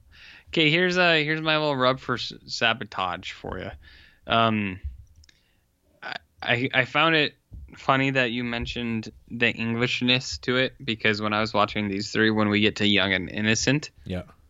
my my take on that was, oh, this is a right proper English movie. That's how that I felt about that one. I was Yeah. like, oh, okay, yeah, yeah. yeah. Uh, I agree with you. Sabotage is it's fine. It's nothing bad about it, but there's also nothing that really kind of stands out. I also liked the scene where uh, she's seen the faces of him in the crowd. I was like, ooh, that's cool. And I did not know about the child and the dog blowing up, and I was just like, whoa. Did they just blow up a little kid and a dog? Wild, wild stuff, man. Uh, so I didn't know that that happened, and when it when it did, I was like, "Ooh, shit!" You Not thought bad. you thought those that kid and uh, dog were going to get out of that, huh? Well, I was like, they'll probably be okay. They'll walk and then it you off. know what, Jared? Yeah, they'll walk it off. And then I was like, oh, they're not okay. But I, I thought, I mean, Hitch had incredible balls. I think for the time, he was like, you know, what, I'm gonna blow up a kid and a dog, because people were probably like, well, maybe you shouldn't. And he was probably like, Apparently he I don't regretted know, it. give a shit. Apparently he regretted that. He's like, ah, you don't do that. Roach. Where it was just like, don't kill the dog. What? Isn't that what Michael Bay said? He's like, never Oh. killed the dog. No, yeah, sorry, you cut out there. Yes, uh, that that is often on my mind of uh, the rules of Michael Bay that Alfred Hitchcock was breaking. Well, Si- but sixty like you years said, he regretted it. No, So apparently, Michael Bay, like later on, was just like, you know what? That's right. Do you see? right. You make movies about So- miner about uh, oil drillers on asteroids. That's the ticket. Um, do you should we do the Armageddon episode again? Let's do it all over again. Just do it again, like exact same, not change anything, but do it again. Anyways, so okay, um, sabotage, sabotage, I believe. I thought it was good. I thought the the fruit and vegetable stand man was a little a little evasive in the sense that he was just walking into people's houses. And i like i understand that that is that's the point. But at the same time i was like some fucking guy came into my house and was like this is the lettuce you want. I'd be like what are you doing? Get out of here. I don't want to talk to you dude. people how do you feel about people lettuce were- People were very helpful back then. I don't think that's helpful because even that kid was like, I told you which one I wanted. Ooh. And then that guy was like, Yeah, you did, but I didn't believe you because you're a little kid. hmm And it's like, Well, maybe he was right. So, uh, old Russian or whatever they are, those guys, they're kicking around and they're doing up mob things. And I was like, That's fine. And little kid, he's doing stuff. And I was like, That's fine too. And then a lady, she she's feeling bad, and I was like, you know what? I think that's okay. All right. So I think our take on this movie, Jared, was that it's fine. Yeah. I don't I don't have much to say other than that. It's like, yeah, it's fine. There's nothing like real bad about it, but there's nothing that's gonna Stand. gonna rock your world, man. Yeah. So- Uh, so we that movie came out in December of '36, and six months earlier, Secret Agent came out. Why why did they mess up the order and criterion? They didn't want to do it. Maybe they, they- Chronologically, they, or well, they maybe just thought they would do it alphabetically. I suppose. No, that's a different way of thinking about things. So, Secret Agent from 1936 Mhm. synopsis. After three British agents are assigned to assassinate a mysterious German spy during World War One, two of them become ambivalent when their duty to their mission conflicts with their consciences. Is is that what happens in this movie? Uh, yes. In I- a sense, in a, or in a sense, in the biblical sense. in the biblical sense? Could you elaborate on that, Jarrett? So, uh, thoughts about this movie. First time I watched this, RJ, I Mm-hmm. fell asleep for about half of the movie. Tell me more. Wait, wait, wait. Actually, sorry. Was this a first time watch for you, or is This this, was a first time watch for me. okay? So That's when you first tried, you fell asleep. I fell asleep. I Okay. slept for about half of it. I was kind of in and out. I'd be like, "What's going on?" Oh, sleep again, and then I wake up and I'm like, "Oh, uh, this movie's got like that, just that sound quality of these some of these '30s movies.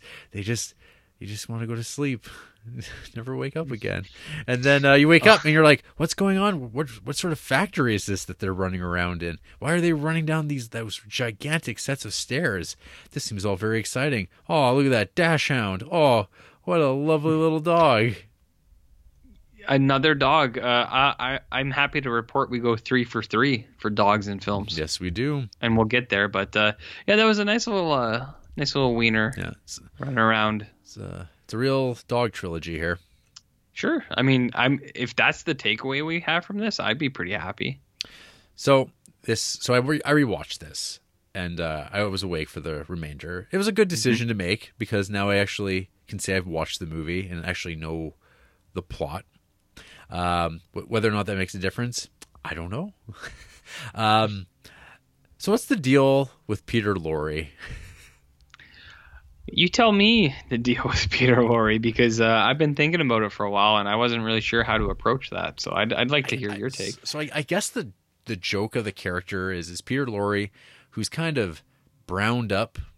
He's got this earring, and I don't know if like if he's wearing even fake teeth or not because I don't remember his teeth being this uh, weird looking in uh, M. But he, he's got the curly hair, and he's a wild man of uh, an unknown origin.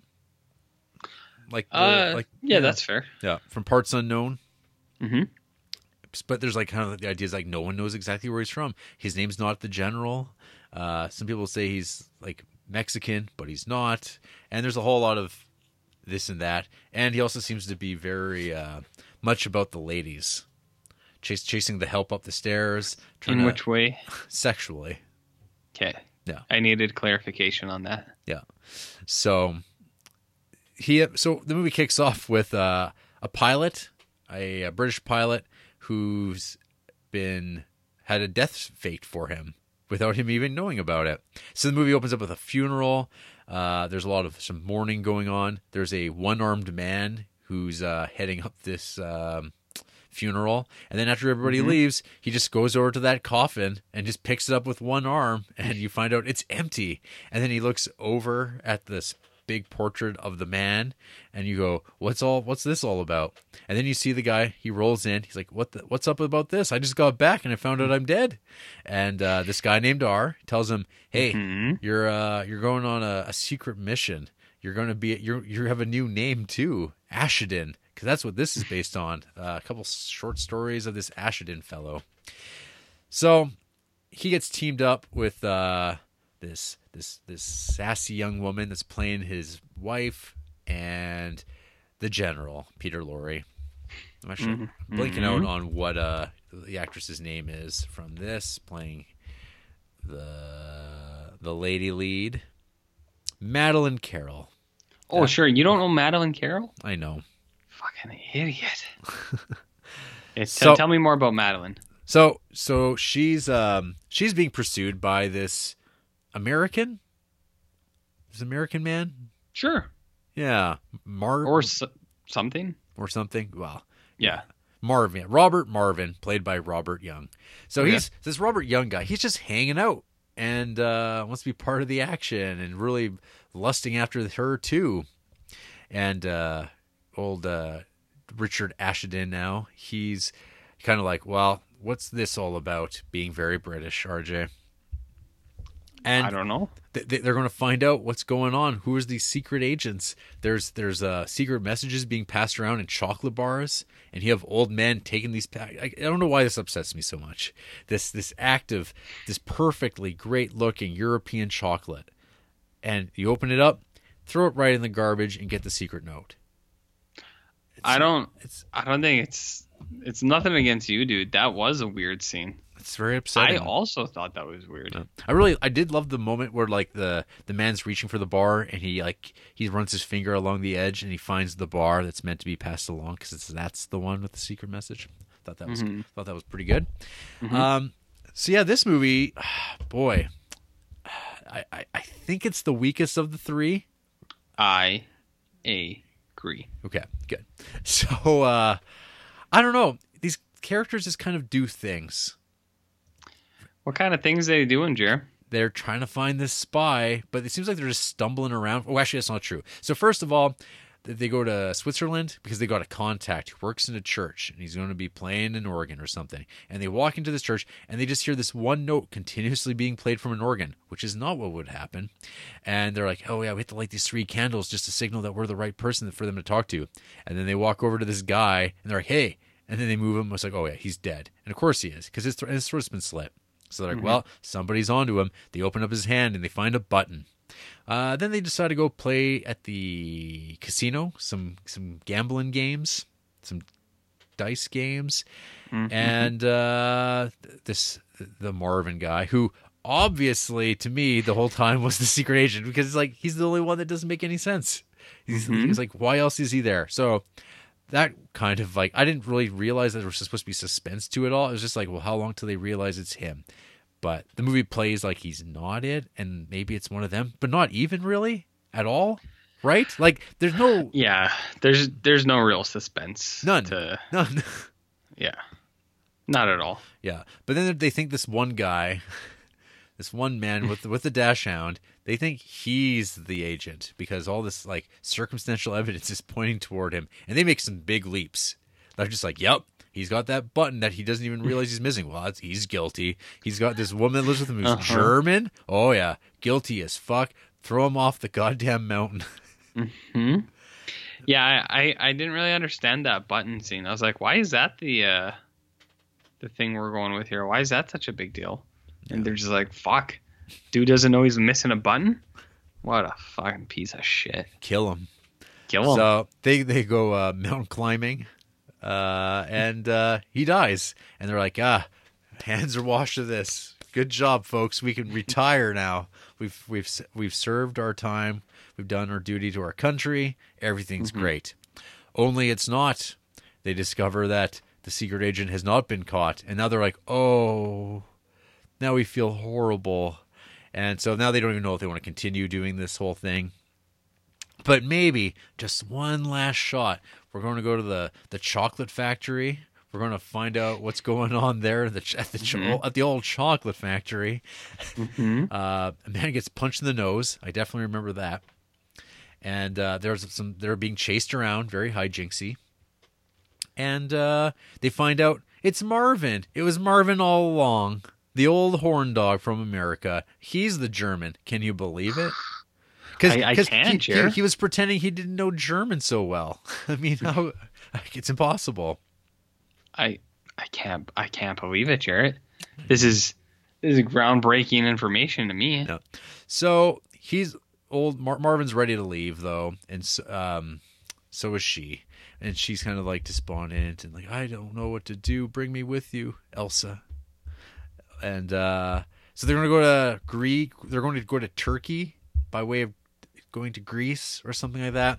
It there's a lot of some globe trotting, a little Mhm. bit of jumping around. You know, it's, it's a real international affair and they're on the train and they realize who it is and then they have a showdown before they can actually kill him uh, the brits blow up the train horrifically like they blow up this train miniature and it's like holy shit they're all dead like they are just Mhm. main beyond belief they're fine except for except for marvin who dies but not before totally expiring he fires off a gun and kills the general poor peter lorre now he's now he's dead and uh it's like because it's kind of ties into like the Lawrence of Arabia period, the the Middle East and uh, the war and that, and everything. Everyone's happy, shaking their hands, and then they get in the the two surviving members survive, uh, get married, and that's it. The end. I mean, it's just kind of all wrapped up nicely, is it not? I, I suppose. Yeah, this is. um I found, for the most part, pretty skippable. Uh, Uh, yeah, this I is- agree with This you. is what the, like, what the kids would call lesser Hitchcock, I think. Yeah, I think it's maybe a little lesser.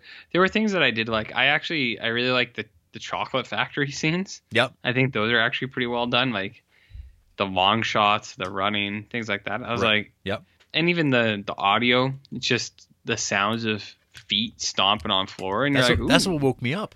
Yeah, you're like, that's nice. I like that. So uh, I did like the chocolate factory stuff a lot. And then I mean, a dog in a casino, Jarrett. Did you even see that there was a dog in the casino? It was uh, it was big stuff. In this movie too, they uh, un- unlike Sabotage, they explicitly state the country of origin of their enemy, and it's Germany, which was a, Mhm. a change of pace from the amorphous criminal organization of these other early Hitchcock movies. Um, Yeah, I thought Peter Lorre looked like a pirate in this movie, like a real Johnny Depp, uh, Pirates of the Caribbean type of dude. right. Did you feel that also? No, but I, I can see where you're coming from. It's the it's Well- the earring though, and the teeth. It, It's the earring. What was he like? What was his character that he was playing? What what were they going for? I I, I, I said already. I talked about that. Well, no, I know, but like even more simplistic. Like, what do you think it was? It's like a, a racist caricature of like all the undesirable traits that the British feel are undesirable. I guess it's just like no one wants to be like that, so it's a joke. It's just like racism, right? It's just very uh again British. What What do you think? You, if you had to make a list of your undesirable traits, what would be on there? um, lack of professionalism in podcasting. What does that look like? Do you want to know the answer? to that? It, I I feel Uh, like I'm going to write down a name, and you're going to tell me what name you think I wrote down. hmm. I'm just Anyway. curious. Yeah. Yes. Yeah. Anyway, you- uh, what, what what did you think of the secret agent, RJ? You like the the chocolate factory? You like those sounds? I did like the chocolate factory. I liked the running and the footsteps. I liked the the sound design, the audio. I thought that was all good. I actually just like so it sounds like I don't know if it's just the whatever the print, like the main thing of this thing was out there kicking around. People seem to be like, well, the quality I watched wasn't good. And it's like, okay.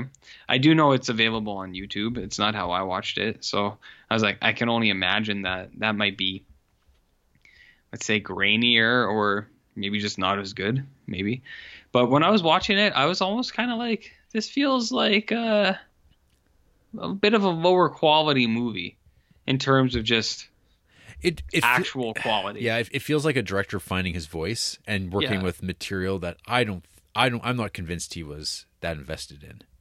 no. No and and it doesn't seem like it either. It's kind of just like a paint by numbers type deal. Yeah. that's that's how i felt. And like i don't mean it as a knock in a sense. It was just like this feels like a like a lower stakes subpar kind of movie. Yeah. where um is the story good? Sure sure fine. It's a plot. is it it's a plot? Yeah. There's nothing and again it's like there's nothing bad about it. It was just when i was watching it i was like well i could i could do without. But when when could i not do without you know?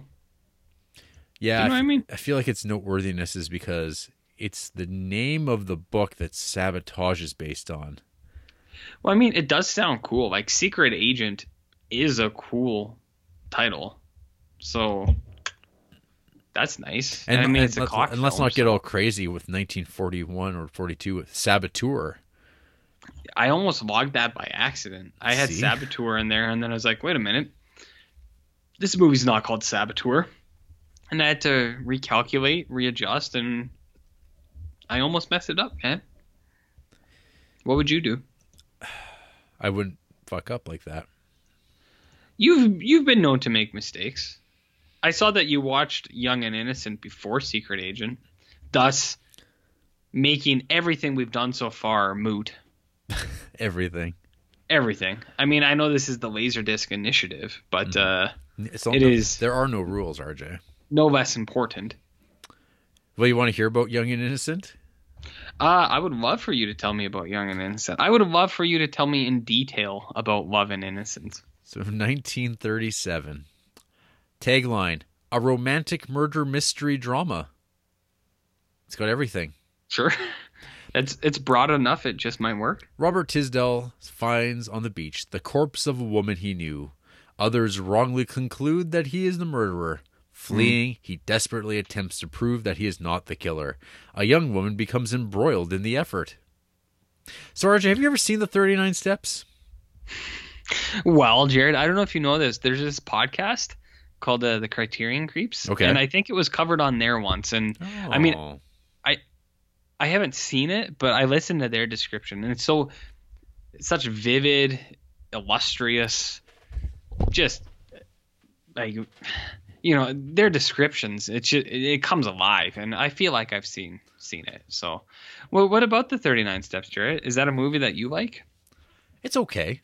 And Sure. Young Innocent certainly reminded me of watching 39 Steps, Sure. which was made a couple years earlier. And uh, this is a trope that Hitchcock would revisit a lot of the wrong Mm-hmm. man, North by Northwest, the wrong man, uh, to just name a couple. He goes back to that well a little bit. He likes the idea of, a, of how a person, I guess, would fare in ridiculous circumstances, and it lends itself. Usually, there's the characters a little bit like put out by the fact that they're in this situation, but they often do it with the that Hitchcock humor, and there's always a lady involved who's along for the ride. So I feel like I say this a lot, and it's usually as a joke, but that all, that kind of sounds like a, a description of this podcast, Yeah. where it's a guy in a situation that maybe they shouldn't be in, and the humor is like right there, and it's like, oh, look at this guy, wrong place at the wrong time. Am I right, Jer? What a knave. Oh, nerd. So yeah, there is um all of those things, Yeah. and then uh, and then what happens, Jer? Well, so the movie opens up with a man with a, a hairline trigger and Sure. uh, a twitch, very twitchy and angry. And then and then, and then it, Physical or mental? a twitch. Yeah, like what do you mean phy- by twitch? his physical twitch in his Like face? does- Oh, he's like jerk. yeah, Yeah. He fidget- Okay, I, I watched this movie. I know yeah, what you mean. yeah, you know what I mean. Yep. this whole beginning and end of the movie. Sure. just maybe. So anyway, uh, then this guy's wife winds up dead, strangled, Sure. washed up on shore, and this this young Robert man, he happens to be coming across this, and he stops and goes, "Oh, I actually know this woman," and he runs to get help, but. As he's running away, two young sunbathers walk by and see the dead body, and then they see this man running away, and they conclude he must have killed her. And this is Yeah. enough for the police to pursue uh, charges uh, because, Mhm. well, why were you in her will? Why was she leaving you all this money? What were you doing with this woman? hmm So, of course, uh, he comes across the the Commissioner Gordon, uh, Barbara Gordon character, Sure. the, the daughter of the police chief, a very another common trope in uh, fiction hmm and she winds up helping him out begrudgingly at first and uh, not not being convinced of his story. Uh, oh, yeah, I love his escape from the courtroom, uh, pulling the old Clark Kent, throwing on a pair of glasses, and just walking away. Nobody will recognize you. Does that work? Do you think? Nope. Actually, because there's a guy very recently who tried doing that, and it did not work. You know, I've heard that it's those subtle details are are the ones that people don't notice more than anything else. Yeah. Do you think that's accurate? Yes. You gotta go. so it, gotta go so you're big. saying it would work. No, I'm saying it would not work because people wouldn't notice that you're not wearing glasses or wearing glasses. They would just go, "Hey, it's you." I think if you were wearing glasses, it would blow my mind. Well, RJ, Yes. let me let me tell you something. Oh my God. Hey, min- miniatures. Hitchcock Uh, loves yeah. miniatures, and, yeah, and I uh, like them too. I like them. Like they're uh, they have that quaintness that you don't get anymore, but they- they actually serve a really great practical purpose in these movies because you can get re- crazy shots of of a space and like like a train station that like you cannot get that shot in real life because there's nowhere to set the camera up. You can do whatever you want with the space, and it keeps people employed. You know, it gets the the miniatures business booming. Mhm. You gotta get those set decorators in there and making some real fun. And Hitchcock, like all three of these movies we've talked about, all these really great miniatures. And Sure. uh, I think this was the one that jumped out at me the most. And yeah, Lady Vanishes has got him. I'm not sure if 39 Steps did, but he loved him. I, I, I don't know. I was gonna say I'm pretty sure, but then I, I caught myself for a second. I was like, wait a minute, did it? I don't know. That wasn't well. Actually, that was a long time ago. A long time ago. So, Yeah. Robert, this guy, Bob, he's on the Mhm. run with this girl, and they're, uh, you know, hijinks.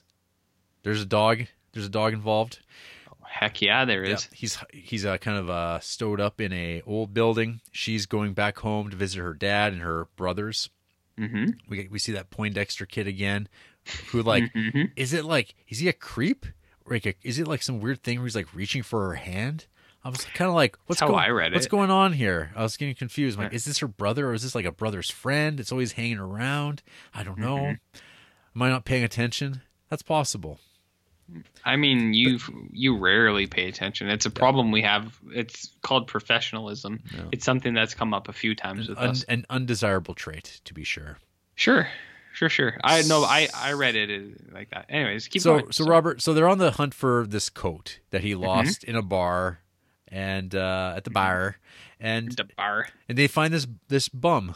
They find this bum at a uh, what was it the is it the like the uh, where where did they find him? At a barn? Not a or at the bar. at the bar. But then Is that where the bar fight happens? uh maybe Well, I mean, the bar fight surely happens at the bar. Yes. But like, is that where they found the code, or was it after? No, They- it was at the bar. yeah Yeah. at the bar. They find the they find the coat and Mhm. but it's missing the belt and it's like my Mhm. god it was my belt from the, my coat. And then he's like well that was how the coat was given to me. And you're like what? You've seen do, you, do you recognize the man who gave you this coat? And he's like well i guess i could try and i guess if i saw him i would recognize him. He had a bit of a twitch and a, a weird twitch. And they're like well let's go seek him out. Mhm. and so uh, they they go to this big fancy club, and they've got this band playing. RJ, What kind of band? Sure. uh, it's like an orchestra. Sure. It's kind of like a Sure it is. it's like a minstrel show. Sure. It's kind of like a bunch of white guys in a band, but they're they got something on their faces. I, I don't know what you call it. It's um. I don't know. Like, do you, what do you know about blackface, RJ? Uh, It depends in which sense you mean. When people blacked up. So this is okay. This is the Okay, wait, thing. wait, wait, wait. Are you talking about current Prime Minister Justin Trudeau of Canada? No. Oh, okay. Well, I mean, the distinction needs to be made, made clear. Is yeah. that not what happened? So in this film, uh, I see some people kind of have some outrage about this because it's like Alfred Hitchcock has blackface in his movies, but this was a practice. This was something that existed even Hmm. in 1937. That there would be these performers that uh, part of the show was well, we need to have some black performers because people love that. But It's like swing time, right? it's, it's- part of the it's part of the show and so our villain uh, of all things no, on top of him being like you know a murderer a conniver a schemer he's also a popping pills for his twitch but he also is uh, wearing blackface um, and so the, uh, the the the old bum he's all gussied up now but the, the guy sees right through it. Nobody knows what he looks like and no one's looking for him because he's also in blackface. So but he panics because he realizes this guy's there. He's like oh shit. He knows who i am. It's like the last 20 minutes are all this. It's like this big huge tracking shot onto uh, the guy's face. It's it's pretty good. And then I don't know. He gets all pilled up. He starts having a freak out. Uh, he starts you know, overdosing as he's playing the drums, and then he gets taken to a side. And of course, one person's like, "Wait a minute, what's going on over there?" And she goes right over and goes, "Hey, this guy, he's he's twitching. Come over here and like take off this black off his face, and then bring the bring that bum over here. Do you recognize him? Why, yes, I do. And then the guy wakes up. Haha, of course it was me. And it's like ah, another job well done, police force and independent. uh He, yeah, he really kind of lays it out, Oh, like yeah. unprompted. He's like, "It was me," and there's like, no one even asked, dude. No, Not really. That's when you just call for your lawyer. Yeah, like I, I thought he was a little quick to kind of take Mhm. take the blame. Uh, you could have could have relaxed, but you know, who am I to say? So, Young and Innocent Mhm. is okay. Mhm. It's uh, I mean, if you want to do the ranking, I think Sabotage is the best of the three, followed by Young and Innocent, followed by Secret Agent. Okay, Um, I have an alternative take. okay, Actually, not really alternative. I think you're right, but I think Young and Innocent is the better made movie out of all of the three. Does that make sense to you? So it's like what I said earlier. I was like, this is a right proper English movie. It's just like things kind of line up better, and they there's a setup and then there's a punch. yeah, yes, I th- And well, so, like, I think the movie's better at executing what they're trying to do in this, and it, I, maybe it's just Hitch. Hitch just got better. I don't know, but I, I agree. I think Sabotage is a better story. It's just uh, Young and Innocent. I think is a more well-made movie. okay, yeah, no, that's that's that makes total sense to me. Mm-hmm. Okay, tell me more about Young and Innocent. Um, I guess like I watching it, I was just so reminded of Thirty Nine Steps. Yeah. Like just it's like the same kind of stuff, the same characters, the same t- sort of jokes, mistaken identities, going to parties and pretending to be people that they're not, and then people get suspicious and they get aff- then you meet the rich people, they're offended by the lack of manners, and then they go, "Oh, you have to keep them here. You can't just do that. Mm-hmm. If you hadn't decided to dance with me, we'd be doing this thing instead." It's just the same kind of material that I don't know. I I could do without my life. it's they, the beginning of this though. I was actually I, I was really into this movie at the start. I was kind of like, oh, hey, maybe this is actually like going to be way better than people would lead you to believe. Where no one mm-hmm. really, no because no one really talks about it.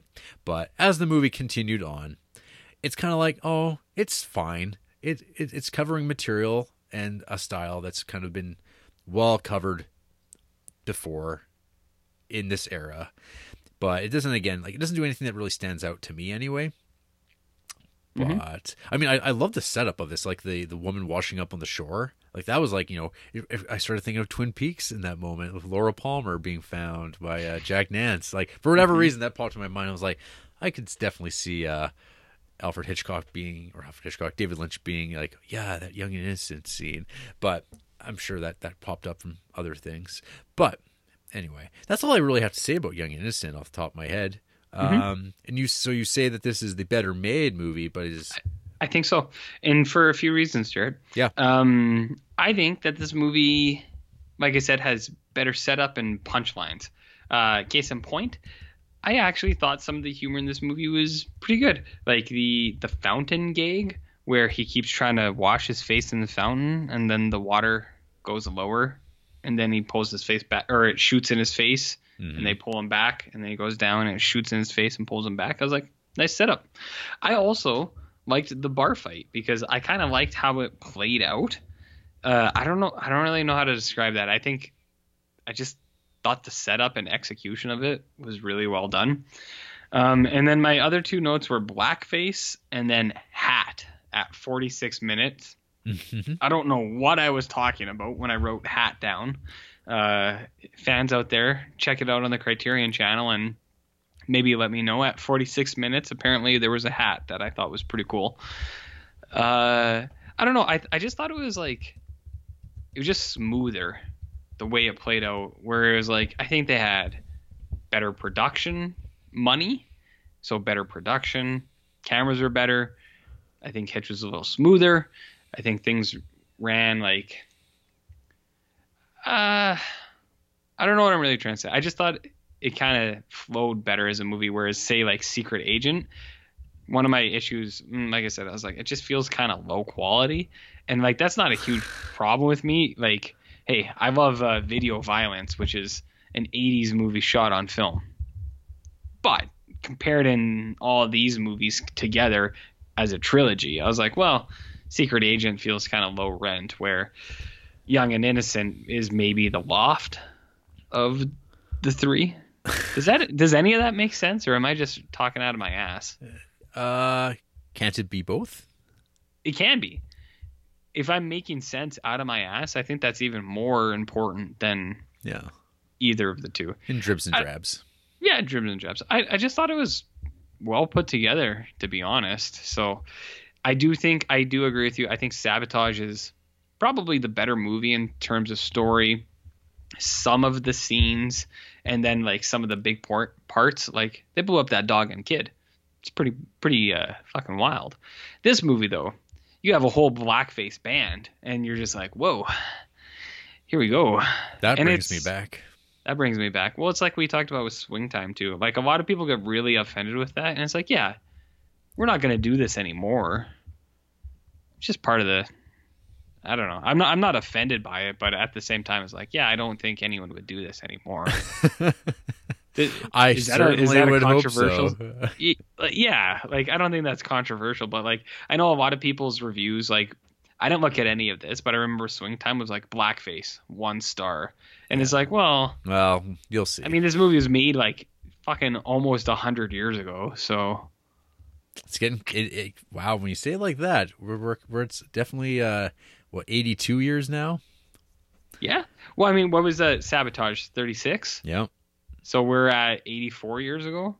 I mean, I'm rounding up to 100, but we're almost there. Almost We're there. almost there. So it's like, yeah, I realize it wasn't wasn't right. It's just I don't want to like bring the whole movie down. Am I a bad guy, Jarrett? I mean, Yes, you yes. frequently said yes, but uh, And I'll say it now. uh, this, as I've mentioned many times, this is just a character I play for the podcast, so it's not it's not my own personal opinions. It's just RJ Baylock says, "Bring back blackface." Wow. It's, it's well not- controversial at best but i i mean you you were the one who said it so if if you have any comments i can give you jarrett's personal address to our hometown and you can send him some some mail what do, what do you think about alfred hitchcock Jarrett? what after movies. after these three movies, sure uh, this is the building blocks. Uh, I mean, he's been making movies like this. Isn't like his first three movies. He's made at this point. God, this is in his tw- like twentieth films kind of range. Like he's he's he's been active since you know the silent era, and then he made a whole bunch of stuff in the thirties, and then I feel like by the end he starts to kind of get into the swing of things, and then he goes to America, and then he winds up making his like big iconic movies. But I mean, this is all kind of part of that process, and yeah, I mean, I think from a historical standpoint, you could probably watch worse movies. Would I run out of my way to watch these or recommend them to people? Probably not. Like I, because there's people mm-hmm. who've literally not seen most Hitchcock movies still to this day. So you'd be like, yeah, you still watch those. Like go your way to watch the big ones. These ones they'll be around when you want to get to them. These are de- like they are deeper cuts. Probably sabot- I- sabotage is definitely the like if of these three, probably watch sabotage. But even then, like watch Notorious, watch Rebecca, uh, watch The Lodger. Even what's the lodger about uh, it's kind of a Jack the Ripper story. what Yeah, it's, it's that's like one of his uh, earliest ones. It's uh, is it good it's interesting. It's like it's um he's figuring stuff out. It's got some really great uh references to German expressionism in it. It looks really good. I have, I what, do, what do you I- mean by german expression expressionism is that some Very- caligari stuff or what yeah, some Caligari and shit. okay Yeah, you gotta I speak know- your I know language. You gotta say in shit. and shit You want to hear about who hates these movies, RJ? I mean, yes, and like I've said many times, is like I don't know like who would even take the time to hate this stuff, but I'm, I know they're they're out there. All right. So first up, sabotage, half a star, Maggie. Hmm. They fucking blew up a puppy. Well, I agree, Maggie. It's a big problem I have. Maggie seems like one of our people, Jarrett. Eternal Sunshine, Mhm. Vertigo, Napoleon Dynamite, but they only just gave Silence of the Lambs four stars. Hey, they gave five, uh, 39 Steps five stars. Huh. Lots of lots of Hitch movies in here. Wow. Hmm. But no love for sabotage. No love for sabotage. Don't Lots kill, of, don't don't kill puppies. the only other half star movies are The Room, Weekend, uh, Mega Shark versus Crocosaurus, Bride of Chucky, and Charlie's Angels. The original. No, uh, well, I mean the Well, what was the- it 2000? and- Yeah, that the original movie because yeah, the 2000 one. yeah, not the So yeah. I'm not I'm not far off from uh, Maggie. Okay. I dig it. One star from Josh. I got about 27 minutes into it and had no idea what was going on. I don't think it's really hard to follow, dude. Well, I don't know. We we did say that we had no idea what the relationships were between these people. yeah, So I don't necessarily. I had I knew what That's was fine. going on. I had a, I had a, a, the gist of things. I, I knew what was Mhm. up, but yeah. What, what, what- tell me about Josh. Well, Josh likes thrillers. Favorite movies include Silence of the Lambs, Gone Girl, Clockwork Orange, and Psycho. Not many five star films, but they include The Addams Family, one of my favorite movies, Silent Hill, Triangle, Final Destination 3, Cabin in the Woods, Hatchet, Five star movies. Gothika, Charlie and the What? Chocolate Factory. That's the Johnny Depp one. Correct. Those are five star films. Let's let's have a look at these half star films, Jarrett. The new Halloween from uh, 2018, Zoolander, uh, The Omen Four, And there's other things in here too, but I don't know what I I don't know what this bachelor party in the bungalow of the damned. Ooh, that actually sounds good. Sounds I like an RJ that out. pick. That does sound like an RJ pick. All these other ones, whatever. I don't think Zoolander's a half star film though. Have you seen Zoolander? I have, and I didn't think it was that great because there's people who yeah. love Zoolander. Yeah, it's not great, love that, but it's not bad. Yeah. Here's more shocking things. Josh gave Requiem for a Dream fi- uh, one star. Hmm. One single star. What, did they have a Uh, justification review? Let's see. Not that I can see. Okay. Uh, Funny Games one star. Killing of a Sacred Deer one star. Malcolm X one star. Suspiria remake one star. That's fine. Under the Silver Lake one star. Also fine. Mandy one star. Kiss Kiss Bang Bang, a movie I used to like, but now I don't. One star. Why? So there you go. I don't know. I watched it again uh, like a year ago, and I was just like, meh. eh. I don't. I don't know if it was a full watch. I think I watched about an hour of it, so I didn't log it, and I was just like, meh. Yeah, This isn't as good as I thought it was. I was never a big fan of that one. Mm-hmm. So, Secret Agent Hit it. Matthew Coker, one star. The man who knew too much. The 39 Steps. Yes, we're at Hitchcock's first golden age, but then suddenly we have this spy snooze fest. Unbelievably dull, and Peter Lorre is completely wasted, not one to live in the memory. You know, a lot of people talk about actors being wasted. And it's like, yeah, I get it. Maybe that actor that was really good wasn't in the movie as much as Peter Lorre was in a lot of crap because he But- was an actor in a lot Yeah. of movies. He's there. You know, Yeah, I- you know, Drew? Let's see what uh, Matthew Coker's all about. Well, Jaws, It's a Wonderful Life, Swingers, the fuck, and uh, North by Northwest. Let's go to some five star films, Jarrett. Did you like The Force Awakens?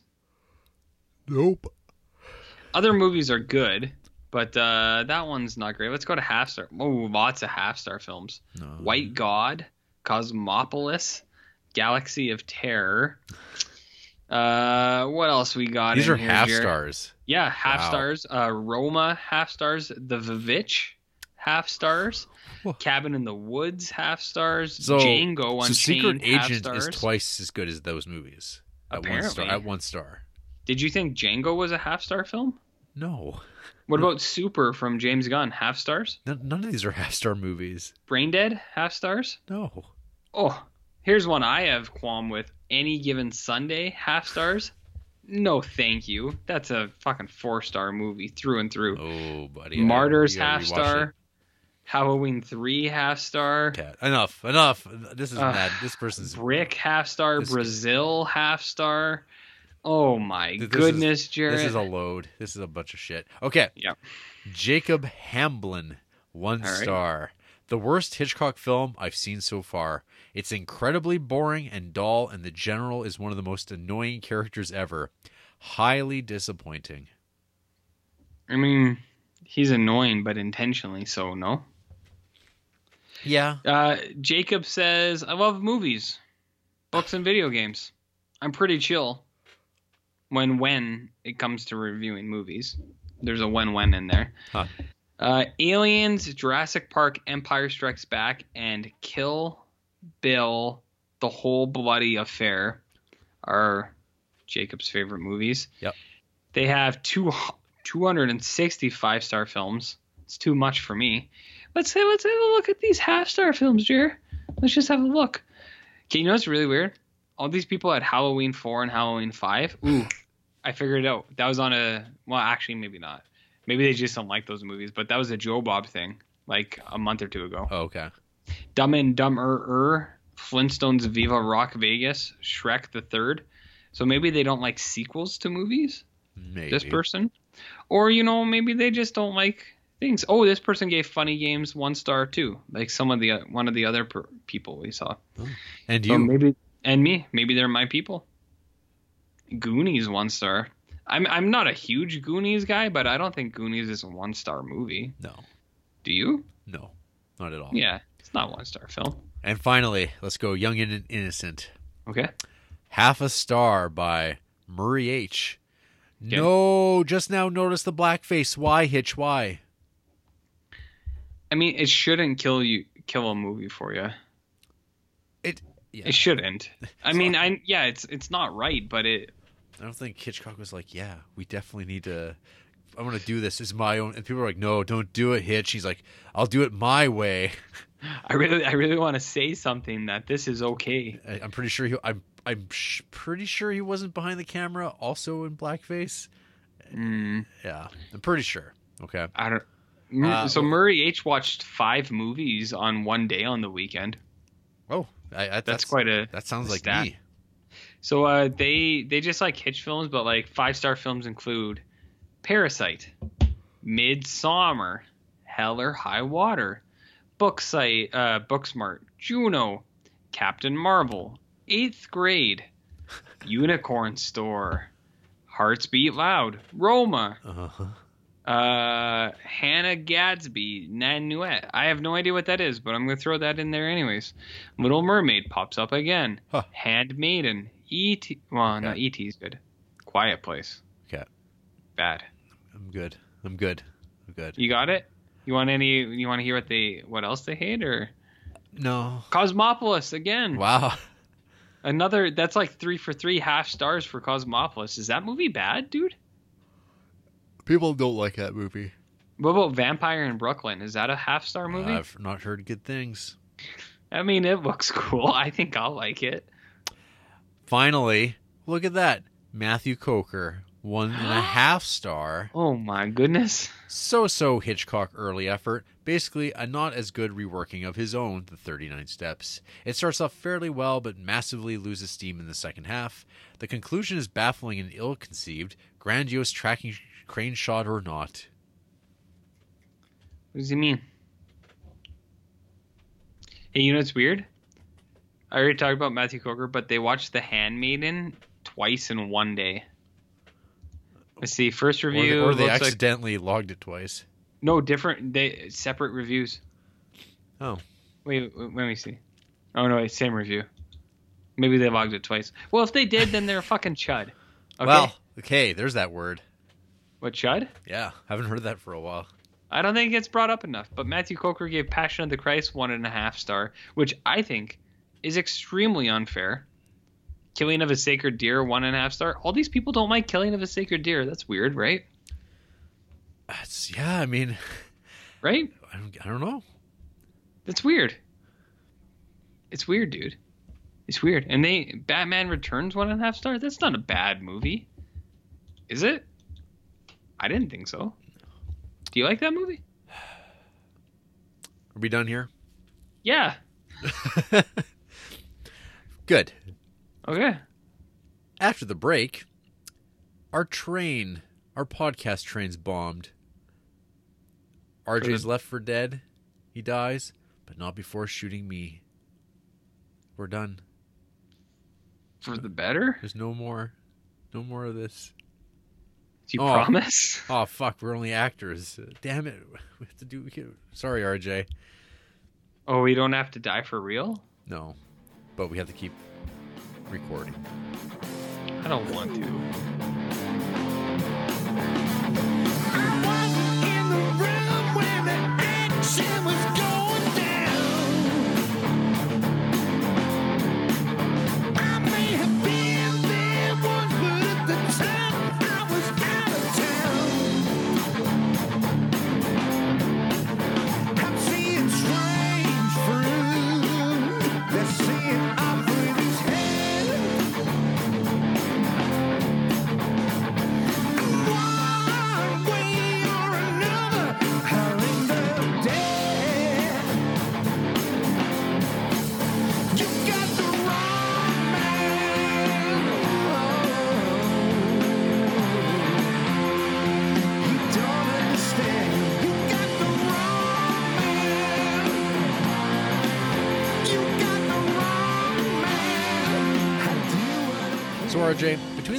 Movies, who was the MVP of dogs?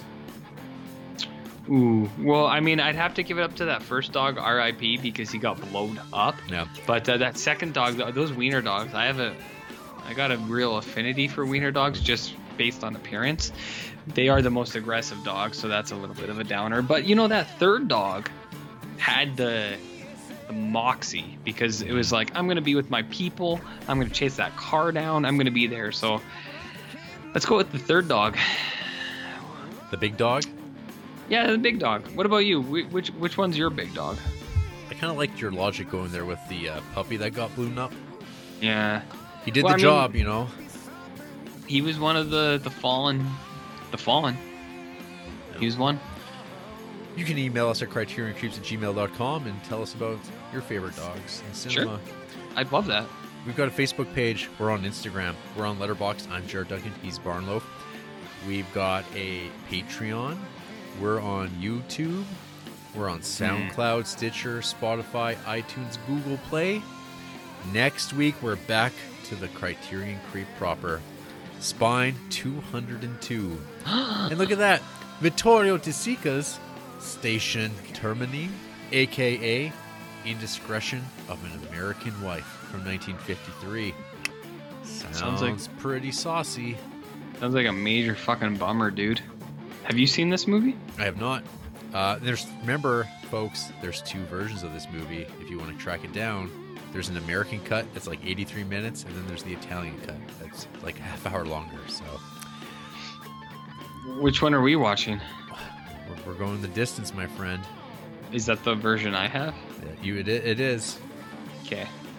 Okay, how long did you say it was? Two hours? something like that.